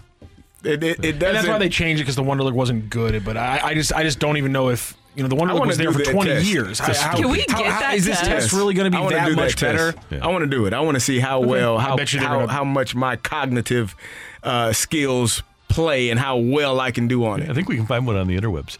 So those are our NFL news and notes here on 101 ESPN. Brooke, Carrie, Randy, yes? Texter from the three one four says C's get degrees, baby. Thank you very much. Would that even qualify as a we, C? did, we did get a texter who says that, that, that they, they score the test in percentiles like standardized testing. So like if you doesn't your percentage is where you are like ha- what percentage does better than you or worse than you. So he did bad on the test. He could have gotten a 70%, but it means that oh, he was only better than 18% of people who That's took too the test. complicated So for then me. That's- there are I'm people that out. were Yeah. Yes, there Hey, are people who did worse than him. But Will Levis, from according to this, 93%. Do I believe that? I don't know. Now let me But- know how that works when he's trying to find a receiver downfield. Yeah, that Kentucky education. Holy cow.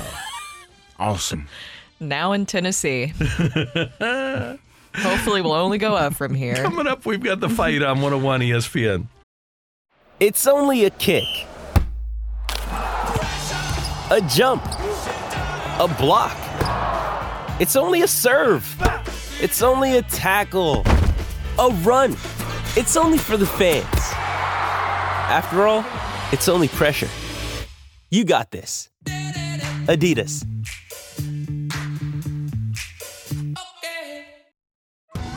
Survivor 46 is here, and so is On Fire, the only official Survivor podcast. And we have a twist this season. The winner of Survivor 45, Dee Valladares, will be joining us every week. We're going behind the scenes of the biggest moments, the how and the why things happen, and the strategy and analysis you can only get from someone like me, a Survivor winner. Listen to On Fire, the official Survivor podcast, wherever you get your podcasts.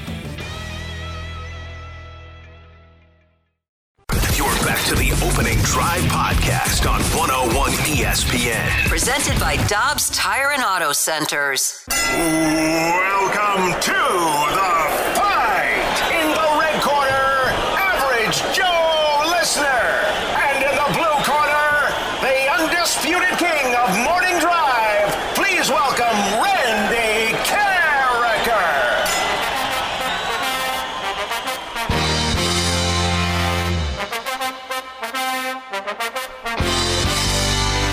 Welcome back to the opening drive. I'm Carey Davis, joined by Brooke Grimsley, and it is time for the fight And our fighter today is Jason. Jason, how are you doing today? How are you guys? Good. We're doing wonderful. You ready to take on Megamind in this? Uh, Uh, I don't know if you can ever be right, uh, ready to take him on, so let's do it, I guess. All right, here we go. Against which division rival did Bob Gibson throw his first and only no hitter? Chicago, the New York Mets, or the Pittsburgh Pirates? Chicago Cubs? Chicago Cubs, New York Mets, or the Pittsburgh Pirates? I'm going to go with the Cubs. They're like Madonna. They just go by that. Which Mexican born pitcher earned the first ever Major League Baseball win in a game played in Mexico? Teddy Higuera, Yovani Gallardo, Fernando Valenzuela. Wow. Uh, I'm going to go with Fernando Valenzuela. There have been a number of big game, big scoring games early in this year's NBA playoffs, but everyone is still chasing the playoff record of 63 points set by whom? Elgin Baylor, Larry Bird, or Michael Jordan? That's MJ all the way. Which National League club did Stan Musial hit his Major League Baseball record five home runs across a doubleheader against on this day back in 1954? Is it the Brooklyn Dodgers, Boston Braves, or New York Giants? Hmm, man. New York Giants? All right, we got the numbers. Rock. Double We- check our score, and we will bring in Randy Karraker. Jason, how you how do you feel you did? You went in a little Terrible. terrible. One. Really? I think I got maybe one. I don't know. We'll see. How how what sport is your is your sport? Is your go to sport Oh, for I'm a football guy all the way. But I, Football. I love I love them all though. You know what? I think Rock knows what uh, No, the don't- contestant. how dare you? I- it's amazing how every time we get a contestant on, they're like football, and we don't have any football. Did that contestant have an issue yesterday when I literally had a That's what I'm question from all four It's- major it's- sports? What do you want from me? I want you to keep doing your good job, brother. You're doing an outstanding job. Randy, say hello to Jason. Jason, good morning. How you doing? Hey, Randy, how are you, sir? Doing great. Thanks for listening. Thanks for playing.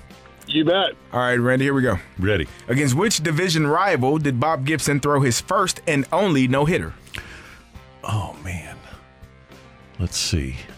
Well, you had the at the time you had the Cards, Cubs, Mets, Phillies. Oh, you know what? I think it was August 14th, 1971 at Pittsburgh Oh my god. against the Pirates. That's What so is- insane. What, what are you? What what type of brain do you have there, sir? It needs to be studied. We're going to put it to the S2 test. All right. Question number two Which Mexican born pitcher earned the first ever Major League Baseball win in a game played in Mexico? Hmm. Mexican born pitcher, huh? Well, we had the. Uh, oh, you know what? Hmm. I'll do the lifeline. Teddy Higuera, Yovani Gallardo, Fernando Valenzuela. The first name that came to mind was Fernando. You know, I broadcast his last game. Really? Yep, he pitched for the Cardinals in Cincinnati, 1997. I broadcast his last major league game. Wow. Um, Cardinals traded Danny Jackson for him. I'll go with Fernando, just because I like Fernando a lot. There have been a number of big scoring games in this year's early in this year's NBA playoffs, but everyone is still chasing the playoff record of 63 set by whom? That would have been one uh, all-time goat for the opening drive. That'd be Michael Jeffrey Jordan, sir, against the Boston Celtics. It's going to be my next question. Yes, in Boston. it was in the garden. Which National League club did Stan Musial hit his Major League Baseball record five home runs across a doubleheader on this day in 1954? I think that they might have gotten so upset in Brooklyn. They said, "Who is the?" Ma-? Uh, no, he had the nickname before that. I'm going to go with the Brooklyn Dodgers, though. I'm going to go Brooklyn. We have a tie today, a high scoring tie today between Jason and Randy Karraker, which means we have to go to our tiebreaker. This one's been burning for like a week and a half now.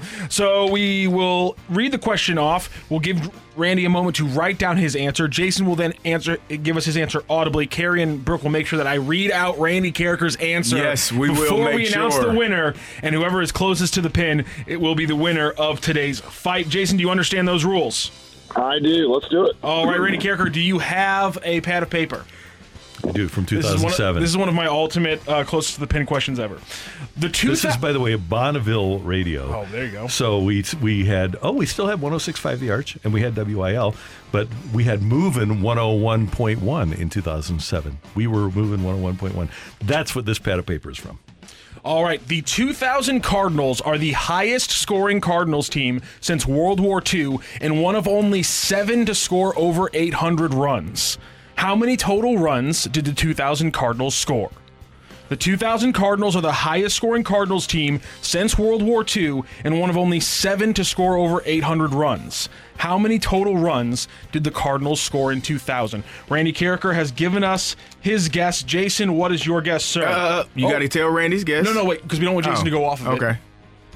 But thank you. All right, just making sure. Um, I think it's going to be 780. And Randy's guess was uh, 821, sir. And that means that we have a winner of today's fight. Ring that bell. The winner and still champion of the fight, Randy Karraker. The fight is presented by Golf Discount of St. Louis with the most experienced club fitters in town. Why shop anywhere else? Just win, baby. I'm sorry, Jason. Randy was a little bit closer to you on that one. The correct answer 887 runs for the St. Louis Cardinals. I am sorry, Jason, on that one. You did great. Three correct is hard to do and usually gets you in the money, but unfortunately, Randy got you on the tiebreaker today.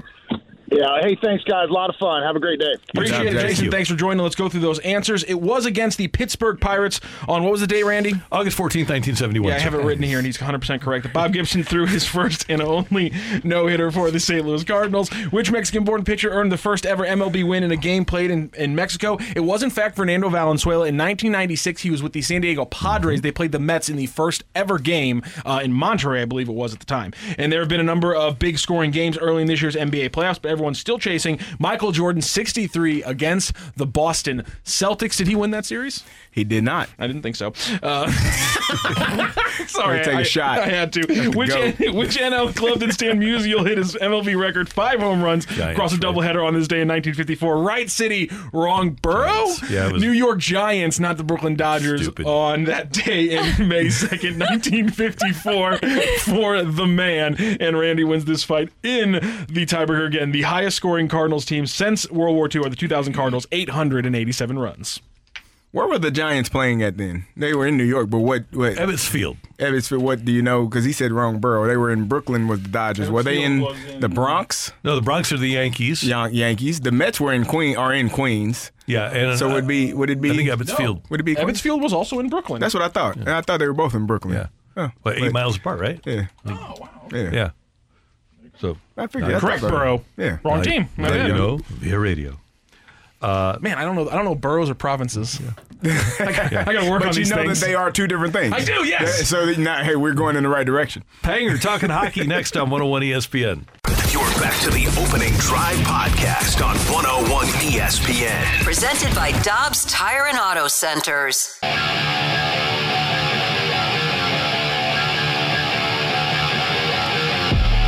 Bobby in Wakefield. Go, Bobby.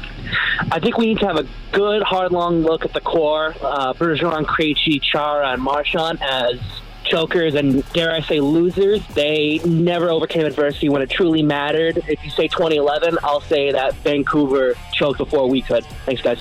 Yeah. That was Boston Sports Talk Radio yesterday on the heels of the Bruins' defeat at the hands of Matthew Tkachuk and the uh, Florida Panthers on Sunday night. We head to the celebrity line right now. Darren Pang did that game in Boston. And uh, Panger, first of all, good morning. Second of all, there's nothing like the, the Boston sports media and the Boston sports fan. there, no, there isn't. Um, good morning to you all. Um, Yeah, that uh, that's that's a tough market. I got to tell you, walking into that my spot between the benches, uh, getting ready for Game Seven. You know, I I looked around, and of course, uh, in 2019, it was nationally broadcast by NBC. So um, our Bally Sports Group just did a little pregame show, half hour, and then we did a, a, the post games, you know, celebration. Uh, so I didn't get the chance to be there at ice level and to just kind of feel the atmosphere. Um, but this was even this was much different. I mean, 2019 when the Blues won in Boston, um, you know that, that I mean that place was full of, you know, it was full of hope and pride and energy and you know we're going to kick the snot out of them kind of mentality. And this one the other night wasn't. It, it really wasn't. It was it was nervousness. Maybe they were remembering Game Seven uh, against the Blues. I'm not sure, but it, it just didn't have that excitement. I, I walked out and it was like it was a nervous anticipation more than it was a an enthusiastic. You know, we're gonna we're gonna you know we're, we're going to take game seven. We're going to move on. That's the way it's going to be. It's been a bit of an aberra- aberration with how great our regular season is, but we're, we're going to move on. So it was really odd. I'll be quite honest with you uh, to be right there and to experience it. And it was still a, a really good hockey game, but uh, uh, there's something about those pesky Florida Panthers led by Matthew Tkachuk. Panger, you play goalie, so I want to ask your opinion on this. You're Linus Ullmark. You get to the stadium. You you're 40 and six for the President Trophy winning Boston Bruins. You you get to Game Seven and your name is not in the starting lineup. How do you respond?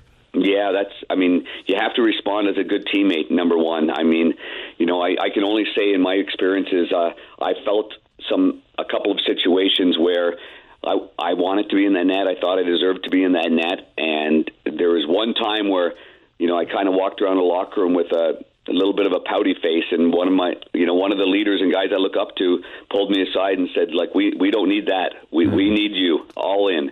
And so I've always, you know, I always remember that moment, and I I think that for a split second, Carey, as you would probably feel the same way for a split second. You're sour and you're you know you're upset. There's a good chance that he found out the day before um, so that that the whole room wasn't rocked, so that you you know that he knew that okay, this is what it's going to be, and and I've got to pull up my pants here and be a great teammate. So, but uh, at the end of it, people asked me before that game, would you make a change? And of course, I don't know if there was any health issues or you know whether it be you know, I know a flu bug kind of went through there, but I then I thought, well, they kind of faked that out on that on Patrice Bergeron in the first couple first couple of games until we found out that he was actually really hurt with a herniated disc. So, um, all that being said, if he was healthy, not sick, um, I would have played him for the last game. Uh, he brought brought you that far. Um, he didn't play well in Game Six, but if you trust a guy, you feel like he'll come back for, for game seven. There's been many great goalies and great athletes that have played poor games, but you didn't just throw them under the bus. You threw them right back into that net and said, let's go, you're our guy. Well, Panger, I'm looking at the game tonight between the Panthers, which will start that series, and the Maple Leafs, and that's one that I'm really looking forward to because it just feels like there's a lot of Blues connections. Obviously, on the Toronto side, you have Noel Acciari and Ryan O'Reilly. They've really been a different difference maker for Toronto, and then the Panthers, Matthew Tkachuk. I mean, he's been fantastic. And you mentioned him as well. It seems like he's been a huge difference maker for the Panthers as well too. And I just kind of put him in with the Blues connections, St. Louis connections, of course, as well too.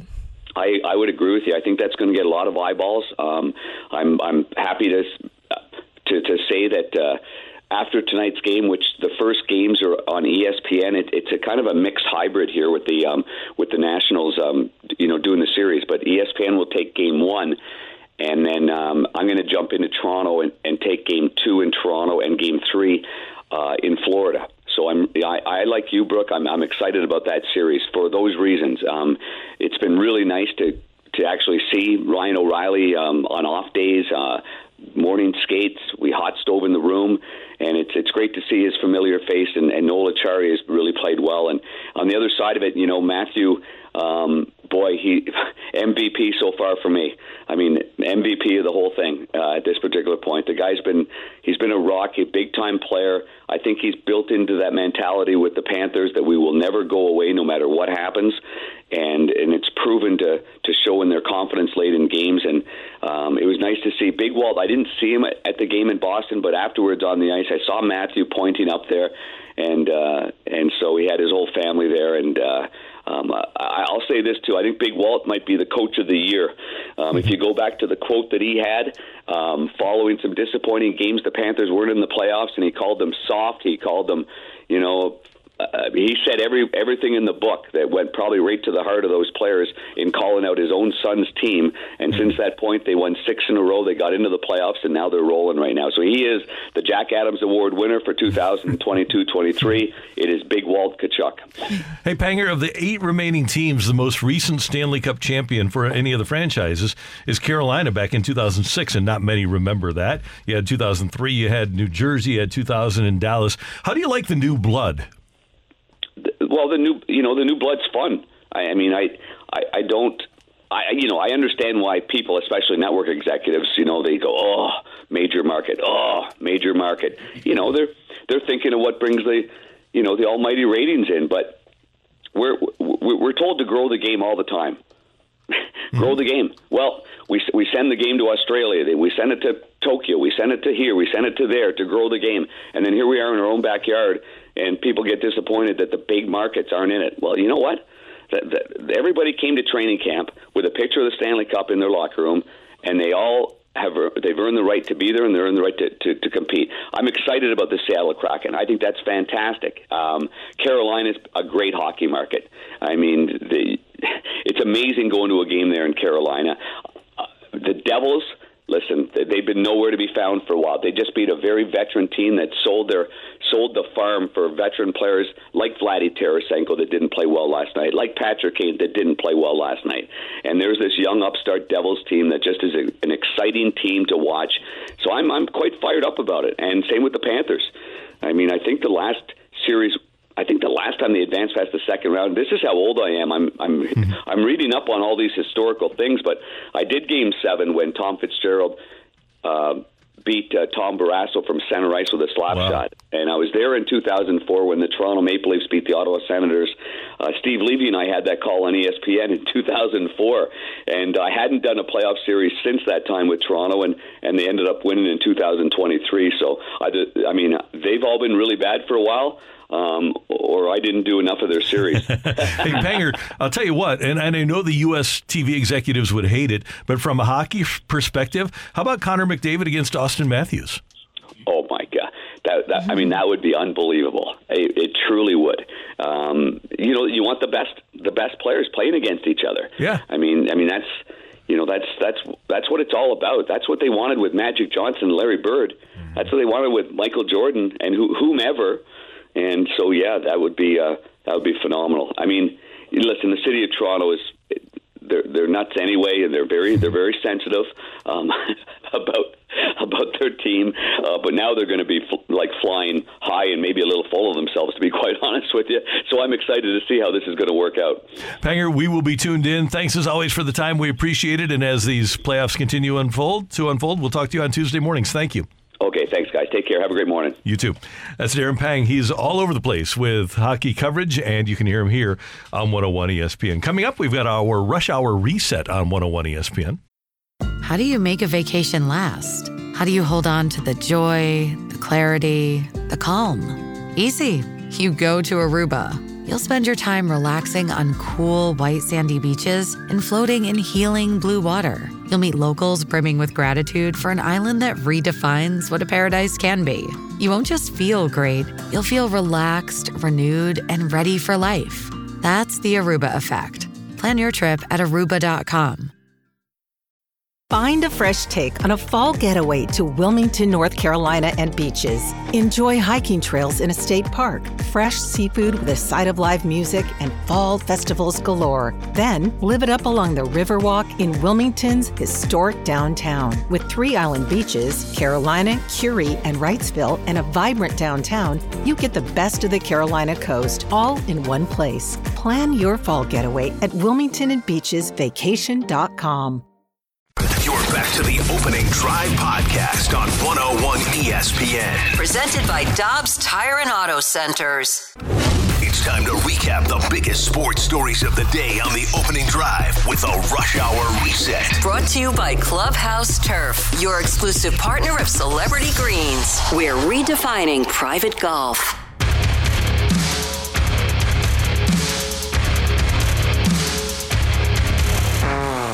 It's 9.04 in St. Louis. Your time check brought to you by Clarkson Jewelers, an officially licensed Rolex jeweler. Brooke Grimsley, Carey Davis, Randy Karraker. Great to have you with us. Cards and Angels tonight. Patrick Sandoval, or Pablo if you want to call him that, mm-hmm. goes against Steven Matz. Sandoval with a two and run one record and a 3.16 earned run average.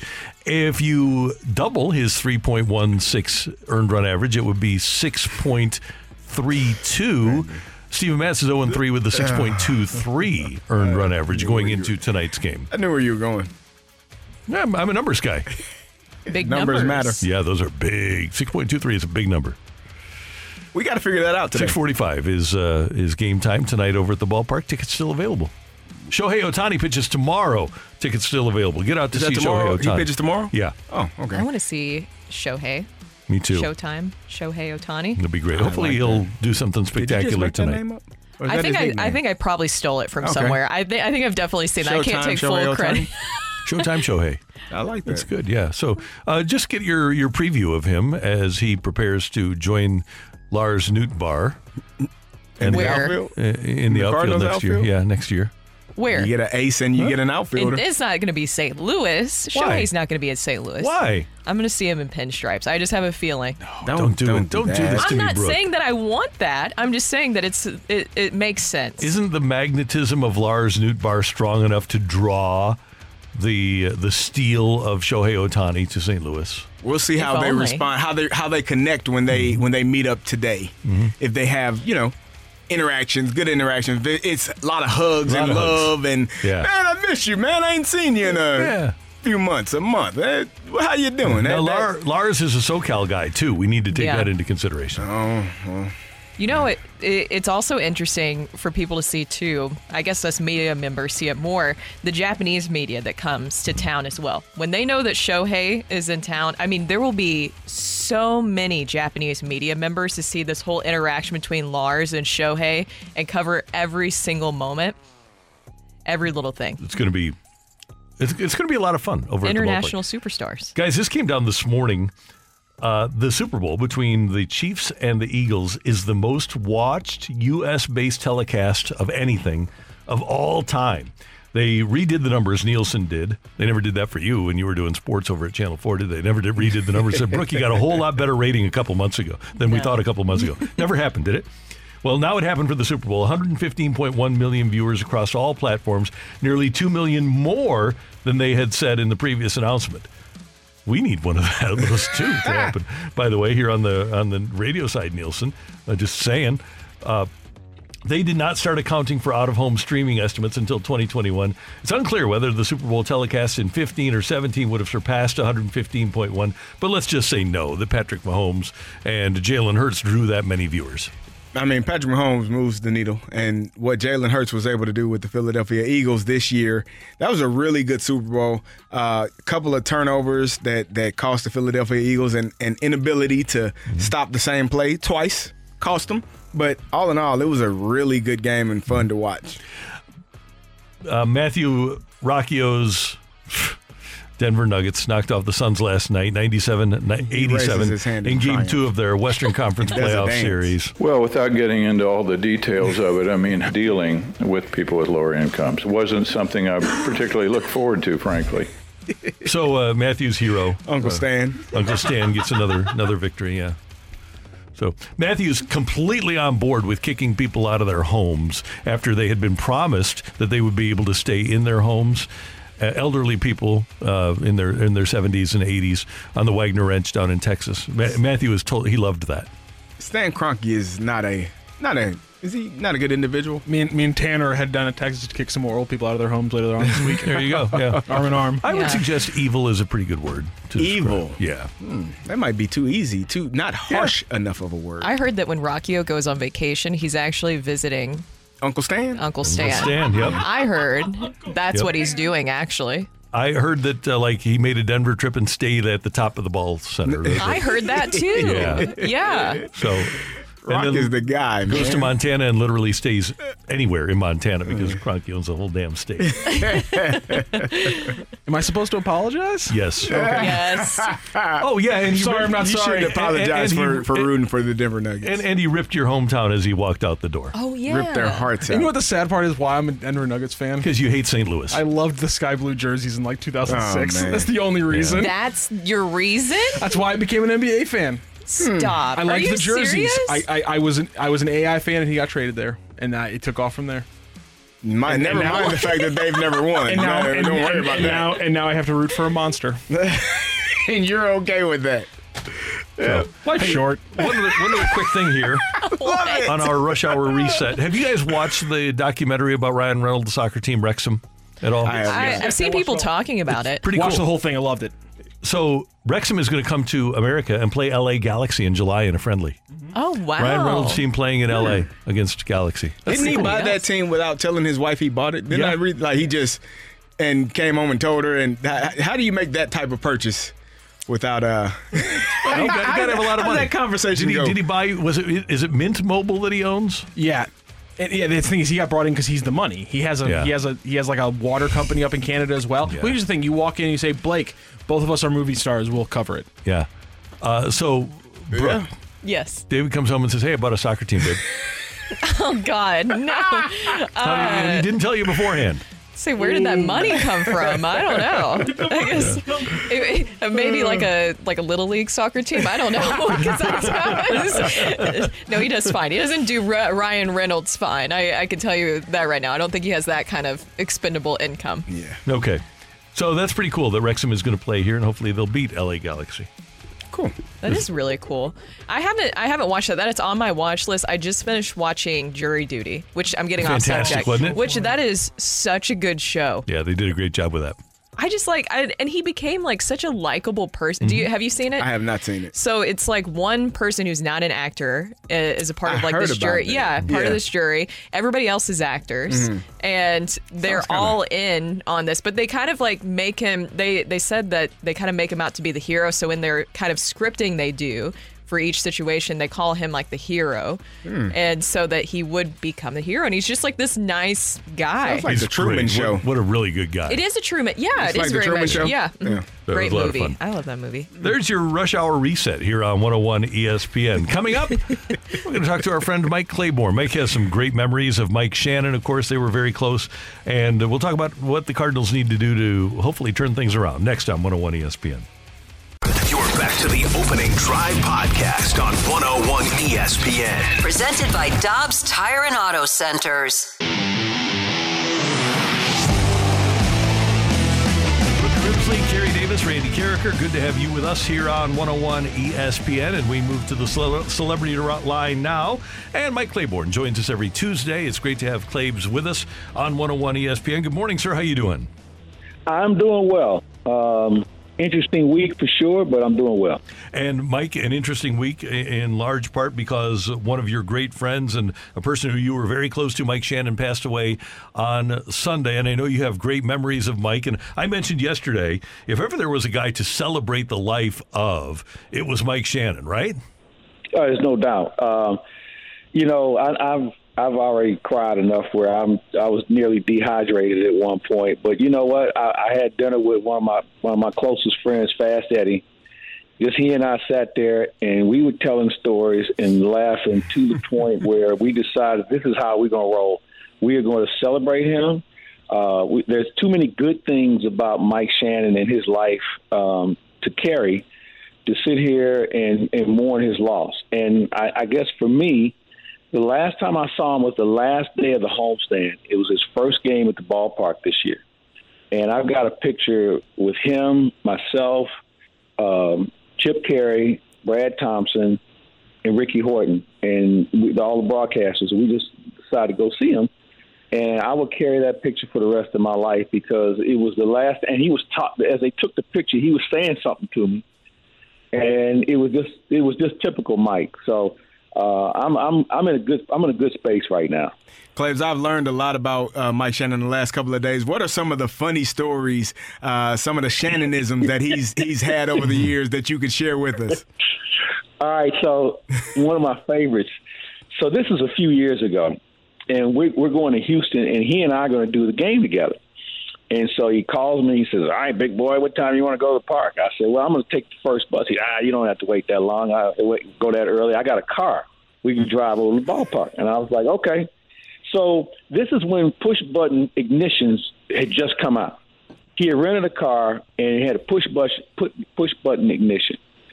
So it's like a hard, it's like Sahara Desert hot that day, right? So we, we, we, we go out and he turns the air conditioner down to like about 12 degrees.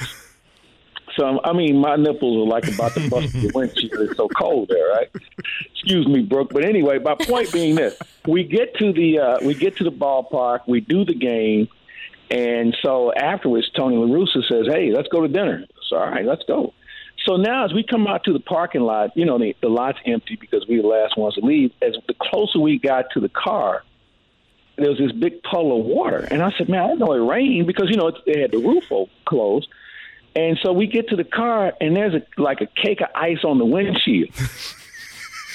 and I realized he never turned the car off. oh my god! And so we get in the car. Is Jim Jackson's with me? Jim's in the back seat. He his teeth are chattering. It's so cold. All right. So Mike says, ah, ah, he says, can you believe this? And I'm like, okay, what what follows that? He said, look at the, look at the gas gauge. This car didn't burn any gas at all. This car had been running for eight hours. He had been running for eight hours. And so now I'm saying to myself, okay, this is one of those stories what happens on the road stays on the road. It'll just be the three of us will carry this story for the rest of our lives. So we go to dinner. It's Tony, his friends, Jay Randolph Senior's there. It's about twelve of us. And we're sitting there shooting the breeze, and all of a sudden we come around to Mike, and Mike says, "Oh, I got a story for you." And he tells this story again, and everybody just is like dead silence for like about three seconds. And Jay Randolph Jr. just starts shaking his head, and the room just erupted, including the waiters. the waiters were sitting there. So that that's one of many great Mike Shannon stories. Uh, you know, I, I've I've lived through. You know, I've known Mike since 1981.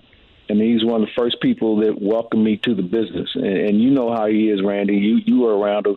I mean, if you were on his team, you were on his team. Yep. Yep. But we had so much fun, and like I said to somebody yesterday, um, other than my parents, he's had the most impact on my life.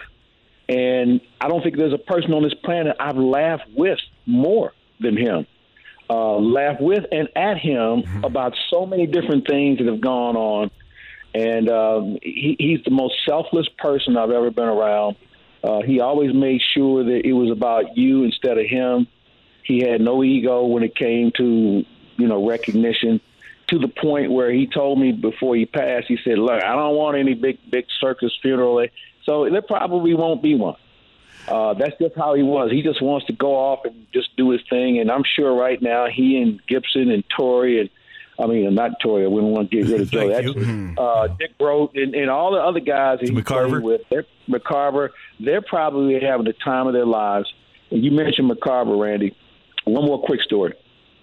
So everybody's seen the picture of Bob Uecker with the tuba in 1964. And if you haven't, um, quick story. The, when the Cardinals were playing in the World Series in '64, there was a marching band that was going to play the national anthem, and they were on the field rehearsing and they had to come off the field because batting practice was taking place. So Uecker decided he was going to pick up a tuba and was out in the outfield shagging balls, trying to catch balls with a tuba. and, and there's this big, this great picture. So Mike and I are sitting in the booth one day. It was a Thursday afternoon. I'll never forget it. Milwaukee was in town, and Mike just out of the blue said, "Ah, I wish I could get me a tuba and have Uecker sign it." You remember that thing? And so he goes into this store. I said, "Yeah, I know a story about." It. He said, "I don't know where we can get a tuba from." I said, "Well, you know, there's a pawn shop down by the brewery." He gets on the phone, calls a pawn shop. Hey, you guys got a tuba? Yeah, as a matter of fact, we will bring it to the ballpark. So the hardest part was trying to get the tuba through security. That's the fun part. So now we get we get it up in the in the in the in the booth, and he goes and tells Uecker and McCarver to come over to the booth. And they walk in, and there's Mike with this tuba. Says, "Sign this, big boy." and the look on McCarver's face was Uh, and I'll send you guys the picture. The look on McCarver's face when Mike's got this tube in his hand, and Uecker's just like spellbound. He doesn't know what to say. I mean, that's the thing. That's that's who he was. He was so spontaneous. He never brought a briefcase or notes to the ballpark. He read. He was a voracious reader, but he was and he was a detailed guy about spelling and punctuation. He would go through game notes and ah, we got to do. He put a comma here, or this or that, or he would rewrite it. He, he was a very detailed person who was very unorganized when it came to other things. Hey, Claibs, uh, I'm going to give you the choice of two things here. You, you can do either his buddy Jimmy, or you can tell us a story about Big Julie. Oh. oh.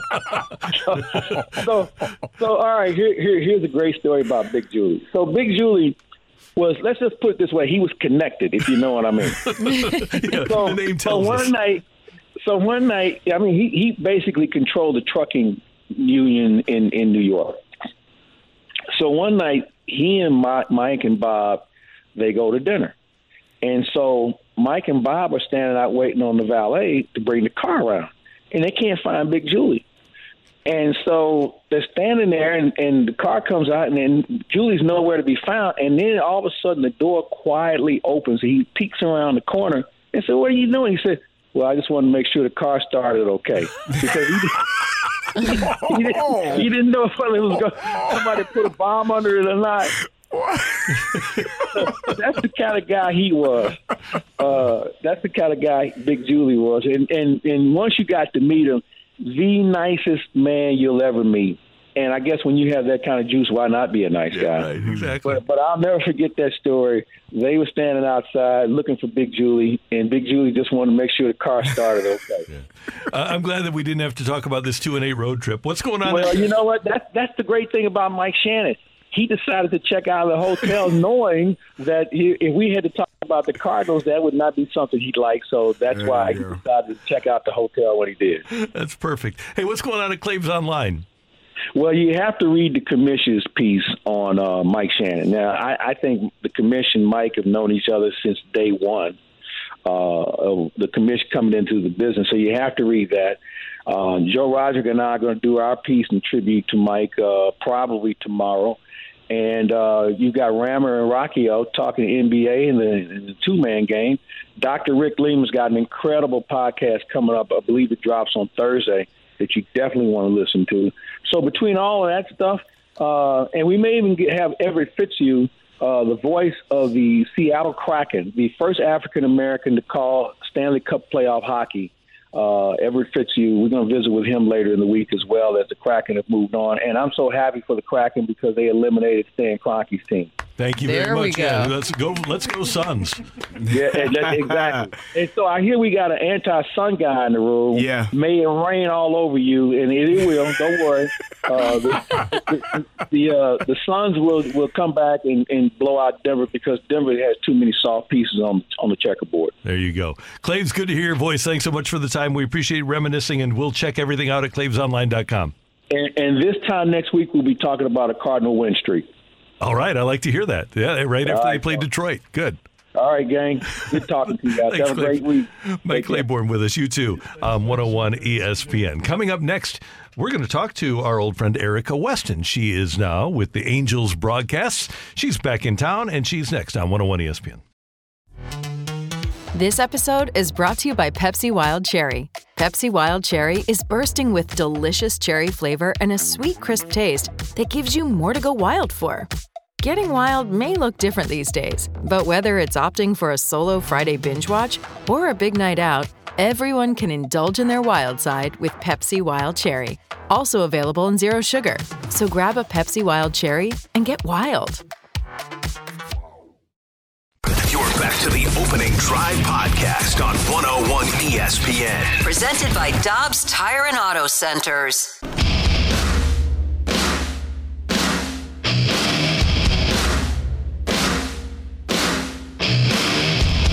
With Brooke Grimsley and Carey Davis. I'm Randy Karraker. Great to have you with us on the opening drive on 101 ESPN. You remember Erica Weston from covering the Cardinals on Fox Sports Midwest slash Bally Sports Midwest. And now Erica covers the Angels for Bally Sports West, and she is in town as the Angels visit the Cardinals. And it's great to have Erica with us on 101 ESPN. Erica Weston, good morning. How are you?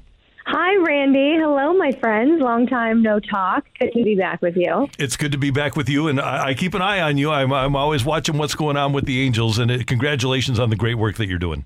Thank you so much, Randy. Living the dream every day, and I got to say, it's pretty cool that my job has allowed me to come back to town so quickly. Uh, you know, back to the old haunts. Had a nice off day here in the city yesterday, so able to catch up with some buddies, some besties, and uh, ready for a great series against the Cards.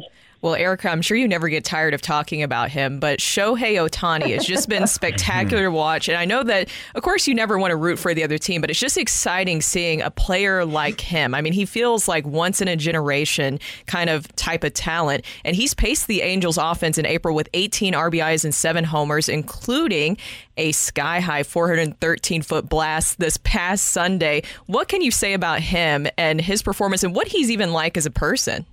It's unreal. And I I was listening to you guys uh, a few segments ago talking about we're probably going to witness something we've never seen before. There's no doubt pitching tomorrow, you very well could see something you've never seen before. That's basically what it's like covering Shohei Ohtani every day.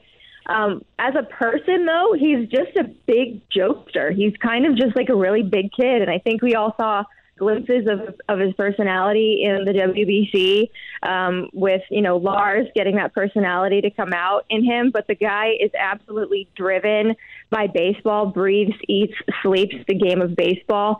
He was off to a historic start through his first five starts of the season, ERA under one, had a bizarre inning his last start against the A's, and then continued to just dominate once he got everything sorted out, and then nearly hit for the cycle in that exact same game.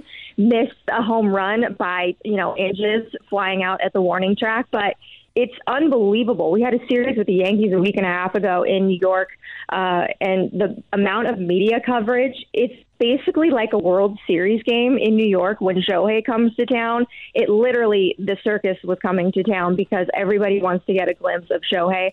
I have to remind myself every single day that this is not normal what we're seeing, and we may never see it ever again. Um, so I know how much uh, Cardinals fans respect the game of baseball, and I know how much they are eagerly anticipating seeing him pitch tomorrow. So it's going to be pretty cool. Also, I saw that the team has like a really cool home run celebration with the it's like a samurai hat or something the like kabuto. that. Yes, yeah, yeah. Japanese, so Japanese warrior helmet. Yes. Did did Shohei did he bring that over or how did that come about? Because that's just a, such a cool home run celebration. It's really cool. And last year, things kind of got away from him with the, the home run celebration. It was supposed to be themed based on the cities we were going to, and we had a Texas road trip the first step out. So they went with a cowboy hat, and it was such a random hit that they kept with it. So they had to do something bigger and better this year. It was Shohei's idea. Apparently, these kabutos are custom made from Japan. They're heavy, too. They weigh about four pounds. They're enormous. So I think only really Hunter Renfroe with a big head is the only one that actually legitimately fits. but it's really, really cool. And it takes a long time to actually get these made. And they said, hey, it's actually for Shohei Ohtani. So then they overnighted it and it was in Anaheim in no time. So, um, yeah, that's the Shohei effect. It's really, really cool to see the guys buying into that. It's a, it's a pretty special one. Erica, next summer seems to be a pretty uh, big time for, for the Angels and, and Shohei. Are they? How is the feeling about him being re-signed and going into this free agency period? Are Angels fans nervous? Is there calm, or or what's the feeling out there? I don't think there really is much thought about it because we're all just kind of trying to take it in right now. I think the mentality is win now and the rest will take care of itself. And there are so many writers, media personalities, what have you, on the national stage that say, Shohei's most likely to land here. I can see him going to the Dodgers, all of those things. And it really, I really think that those are all opinion based. I don't think even Shohei knows what he's going to do. Uh, the the number one thing on his list was I want to win. So the Angels come into the series today, one game above 500. They have had great moments to start of in the month of April. They've had games where you kind of go, mm, that's probably not going to work the rest of the way. So if the Angels win this season with Shohei, that will take care of itself. But we have absolutely no idea what's going to happen. And Shohei has earned the right to enter free agency, just like his agent said. So it will certainly be interesting to see some of these historic offers that he will no doubt be fielding. Um, but again, it all just kind of remains to be seen. But keep the Angels competitive this year, and we're not going to worry about it. Also, I want to know how the Angels fans are in comparison. I, I, know there has to be a level of frustration when you have two superstars like Shohei and, and Trout, and there's not the winning associated with it. How frustrated are the fans about that?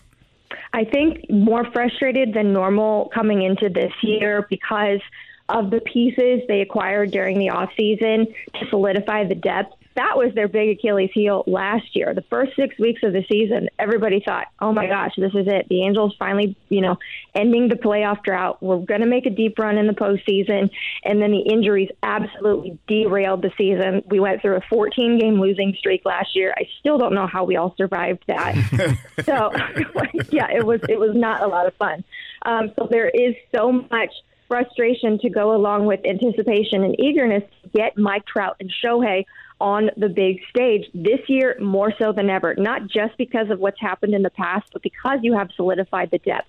When you had all those guys go out, basically fielding a minor league team out there. No disrespect to those guys, but they weren't big league everyday players. They're role players, right? They should be coming in off the bench, and once you put them in an everyday role, some of those weaknesses get exposed. This season, they have a lot more capabilities when they're dealing with some injuries. Guys are going to miss time. We're already without our catcher, who could have been a Rookie of the Year candidate. He's out for the year with a torn labrum had surgery a week ago. So the depth is already be cha- being challenged in that aspect. But we're still without one of our key pieces in Jared Walsh, who has yet to play a game for the season. He's been dealing with some health issues, uh, some headaches, insomnia. So he's going to be back hopefully any day now. And that's basically like a giant free agent acquisition. So while, again, only coming into this series a game over 500. There's still a lot of optimism for the way that they have played. Look forward the rest of the way. But no doubt, frustration. Everybody wants to see them in October. Our friend Erica Weston now covers the Angels for Bally Sports West. Okay, as cool as it is to cover Shohei Ohtani and Mike Trout, and, and uh, you've actually done analysis for the Angels, but does anything beat going down the slide in Milwaukee the other day? I can't believe you brought that up. That was hysterical. Um, my I had a text from somebody who said my scream going down the slide woke up their dog, and I don't know how I feel about that. I, it's crazy that I actually never did the slide in the trips that I made when I was going up there with the Cardinals.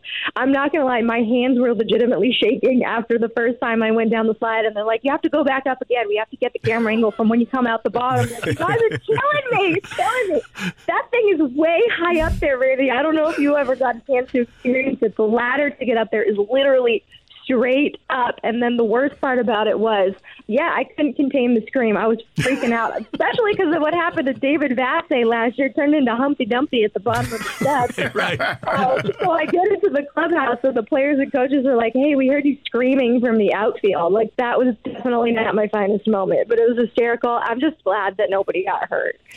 Well, Erica, I know that you said that you had an off day yesterday and you'll be back around, you know, everything Busch Stadium and Cardinals today. Have you kept up with how the Cardinals have been doing? Are you kind of surprised by the start that they're off to?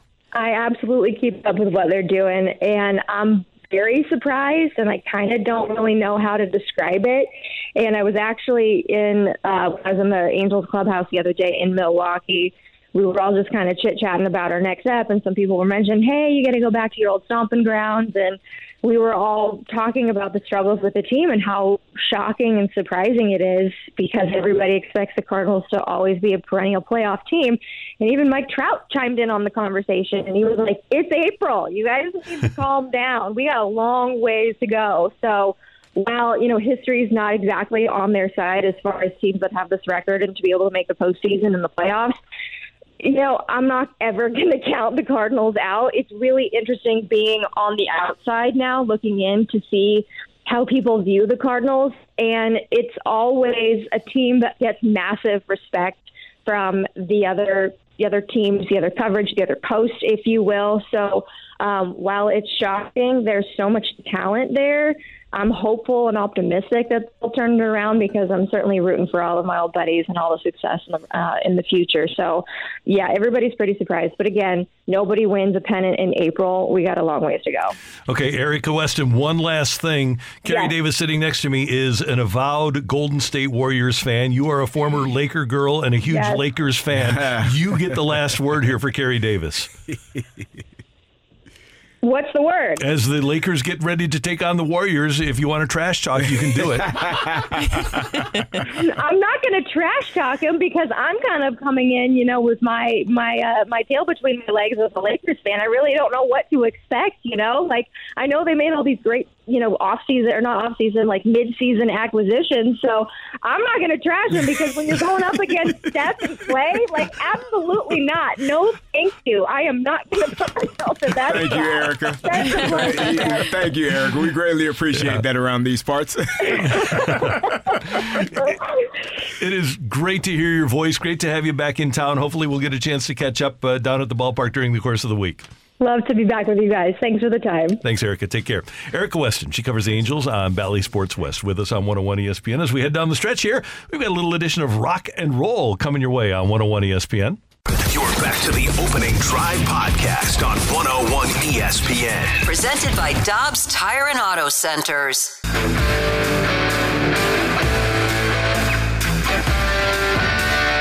Let's rock. Let's rock today. Playoff hockey is the most gut wrenching thing in the world to watch. It sucks. Game sevens are the worst. Holding, got it to Bouwmeester, shoots one, score! Bouwmeester! Schwartz able to take it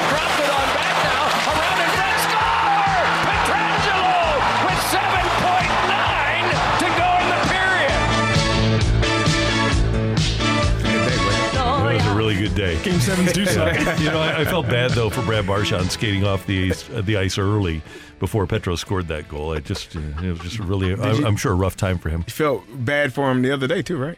Oh yeah, when he cried again.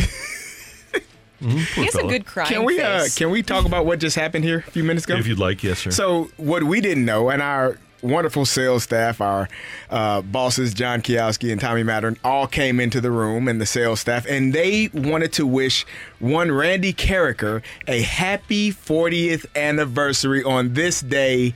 40 years ago, you began radio, and you remember that because what took place? John Elway got traded from the Baltimore course, Colts that's to the Denver Broncos. you remember. Well, So- here I, I can tell you why I remember because I remember walking into that little tiny sports office at KMOX on May 2nd of 1983. And Lisa Bedian was a full-time producer. She's at Lindenwood now, and I would not be here today if it were not for Lisa Bedian. Thank But- you, Lisa. yeah, she was great. So she just says to me, "Okay, I'm going to go produce Sports Open Line. You sit here, and if the red phone rings, you just say KMOX Sports." There was the red phone was the phone wherever you, it didn't ring for the first two hours. About 8:30, 8:45, we we've got this AP ticker thing. the Baltimore Colts have traded John Elway to the Denver Broncos, and here I am, very first night in pro radio. I don't know what the hell I'm doing, but she says, "Okay, use that phone, the red phone." And she gives me books to call people, and I'm so ESPN's in its infancy. all right, there is no sports talk radio that didn't start until four years later. The only people there was USA Today was in its infancy, so I'm calling the general manager of the Broncos, general manager of the Colts, and I'm getting in touch with these people, and she's letting me do interviews, and she's letting me. Uh, edit the tape and write scripts for Bill Wilkerson in the morning. My very first night in pro radio, and she's let me do stuff. That's awesome. And so I'll never forget that night. And that was uh, Lisa and then Bill Connerly also at KMOX. They let me do so much hands-on stuff. That's why I let people like Danny Mack and Chris Kerber and Greg Amsinger and uh, Scott Warmann, the people that I worked with that were interns of mine, I wanted them to be hands-on right away because the only way you can really learn is to get experience, and I wanted them to get experience. And Well, so, uh, 40 years ago, though, it doesn't seem that long, but I am old. I want to say congratulations to you for all you have done in radio. First time you and I worked together was actually on Charter Um, TV, doing yeah. doing high school football games many many years ago, and so you have always been a fantastic mentor, a fantastic person, even better person than radio person. I will. I, for those that don't know, I'm not just saying that. I know you don't like a lot of, you know, yeah, but this is your moment. We are thankful to have you here. We love you. We appreciate you, and we expect another 40 years, big boy. I, I appreciate that. Uh, 40. I don't know I don't know if I get to 50. I don't know if I get to 50. But to know, I'm, I'm fortunate. I, I have some great friends that uh, that listen every day. People that I've known for more than 40 years, who uh, who remember the date. Uh, I really had not thought about it today, but I, I do appreciate and love uh, the the people that are involved with making this happen. And there's uh, there there are a couple in, in particular that uh, just reminded folks here, and I, I'm ever appreciative and will love them forever. Awesome. Yeah, I mean, so many people, whenever I meet them now that I've started this job, the first thing they ask is, "How's Randy? How is is he Randy?" just is he just as amazing as and you, as you would think?" And I say hundred percent because it's because of you, Randy, that I'm even in this job right now, and I'm eternally grateful for you for that because you've been as. Carey said, a great mentor. As soon as I came here to St. Louis, I gravitated towards you because you do such a good job. And you're the whole reason that even I'm here, CD now too. Yeah. And it's just incredible. It's awesome working with you guys. Thank you very much. And Matthew, even though you like Stan Kroenke, Yeah, I, I, I wasn't gonna age. I wasn't gonna try to age you up too much, like the like the No, uh, fighter, like the fighter one did yesterday, who had a kid in the car and said, "I've listened to you since I was a kid." Mm-hmm. But I remember actually driving down 270 on my way to high school the very first time 101 ESPN broadcasted, and I remember driving home from school and hearing you on the air in the drive time show. Um, God, I, I would have been like a sophomore or something like that in Mm-hmm. high school, and so I was not didn't want to be a sports radio person when I started high school. By the end of it, though, listening to a lot of people in St. Louis, I knew that's what I wanted to do, and you were one of the reasons for that. And so thank, you very much Thank for that. you very much. Uh, we're going to give away, and this is something that I haven't done a lot in 40 years of radio. Give away Thomas Rhett concert. Thomas tickets. Rhett concert tickets coming up. What date do you got there, Randy? Uh, he is going to be in town on May 20th. At, You uh, might need to work on that yeah, southern accent, Oh, CD. Okay, Darn it. Uh, here, it's uh, okay. So, uh, Brooke, if if you can just Yeah, pass it, to please Brooke, do. and Brooke, Please, give there us- you go. In your yeah, in your in your uh, Oh. Best southern twang you got Yeah. for us. All right, y'all, we got a Thomas Rhett ticket giveaway. 101 ESPN has your chance to score free tickets to see Thomas Rhett with special guest Cole Swindell on Saturday, May 20th over at the Enterprise Center. Now, you need to get on down there and get your yeehaw on over Enterprise Center. Tickets are on sale now, or you can text in to win Thomas Rhett tickets. You guys like How do you say over? Oh, over? Over on. Over on down there? Get over on, on down there. Matthew, you, you aren't going to beat it. Do you have a question for us, though? It's it, yeah, it's a sim- it's a simple question. Who uh, what sports event was Randy Karraker covering his first day 40 years ago today? Oh, there you go. There it is. What I sporting like event was, that. Car- w- was Randy Karraker uh, covering 40 years ago when he started in radio? And before we go, Randy, I wanted to, I had one little montage uh, that I wanted to put together for our friends over in Boston, uh, and I just wanted to play it for you. let's guys hear it. today. Frank, what's up, man? Yeah, so you know the, the the regular season record that that was great, but it's it's almost similar to the 2007 Patriots. Pressure from Thomas off the edge. Eli Manning stays on his feet, airs it out down the field. It is caught by Tyree. I just love everything about Boston people being sad. They they're really going through it the last 24 hours. Oh, you got the no, no. Bruins game seven. You mm. got uh, game one, Philadelphia beating them in uh in in Boston. and just the ultimate Boston reaction. You know what, John? Screw them. Because that core group of veterans are all losers. When adversity hits, they quit. And that's what pisses me off so much. They ran into a wall. They ran into a team that wasn't afraid of the big bad Bruins, and the Florida Panthers came out and punched them in the face. They lose game one, 6 2. They don't care. They don't care. Do you guys want to hear more from this Spitfire? Oh, and one more thing, guys. One more thing before you hang up. Sure, man. Here we go. Your Boston Celtics have the same pedigree. So you better not be overlooking Philly. Because if you are, the worst thing that's going to happen is we're going to be watching Boston Red Sox baseball real early. Uh, listen, Mike, I am not. I'm Over not 500 again. Oh, shut up. They're falling apart in Boston. Oh, I love it. They, that- that's a good thing. That's great. that is good good sound. That's a good way to end Just the eat some clam really is. chowder, and they'll be fine. Uh, that's our producer engineer, the one, the only Matthew Rocchio. Pleasure. Thank you, uh, Brooke. This has been fun. Thank you. Yeehaw! Congratulations on your 40th anniversary, Randy. Thank you very much, Yeah. Thomas Rhett and Cole Swindell. Cole Uh, Swindell. CD. Hey, we thank you for tuning in, texting in, and being a part of the show. Uh, tomorrow, by the way, it's a very quick hump day, so get your Ask Uncle Randy's ready. And for all of us until tomorrow morning at 7, have a great day, St. Louis. That's right.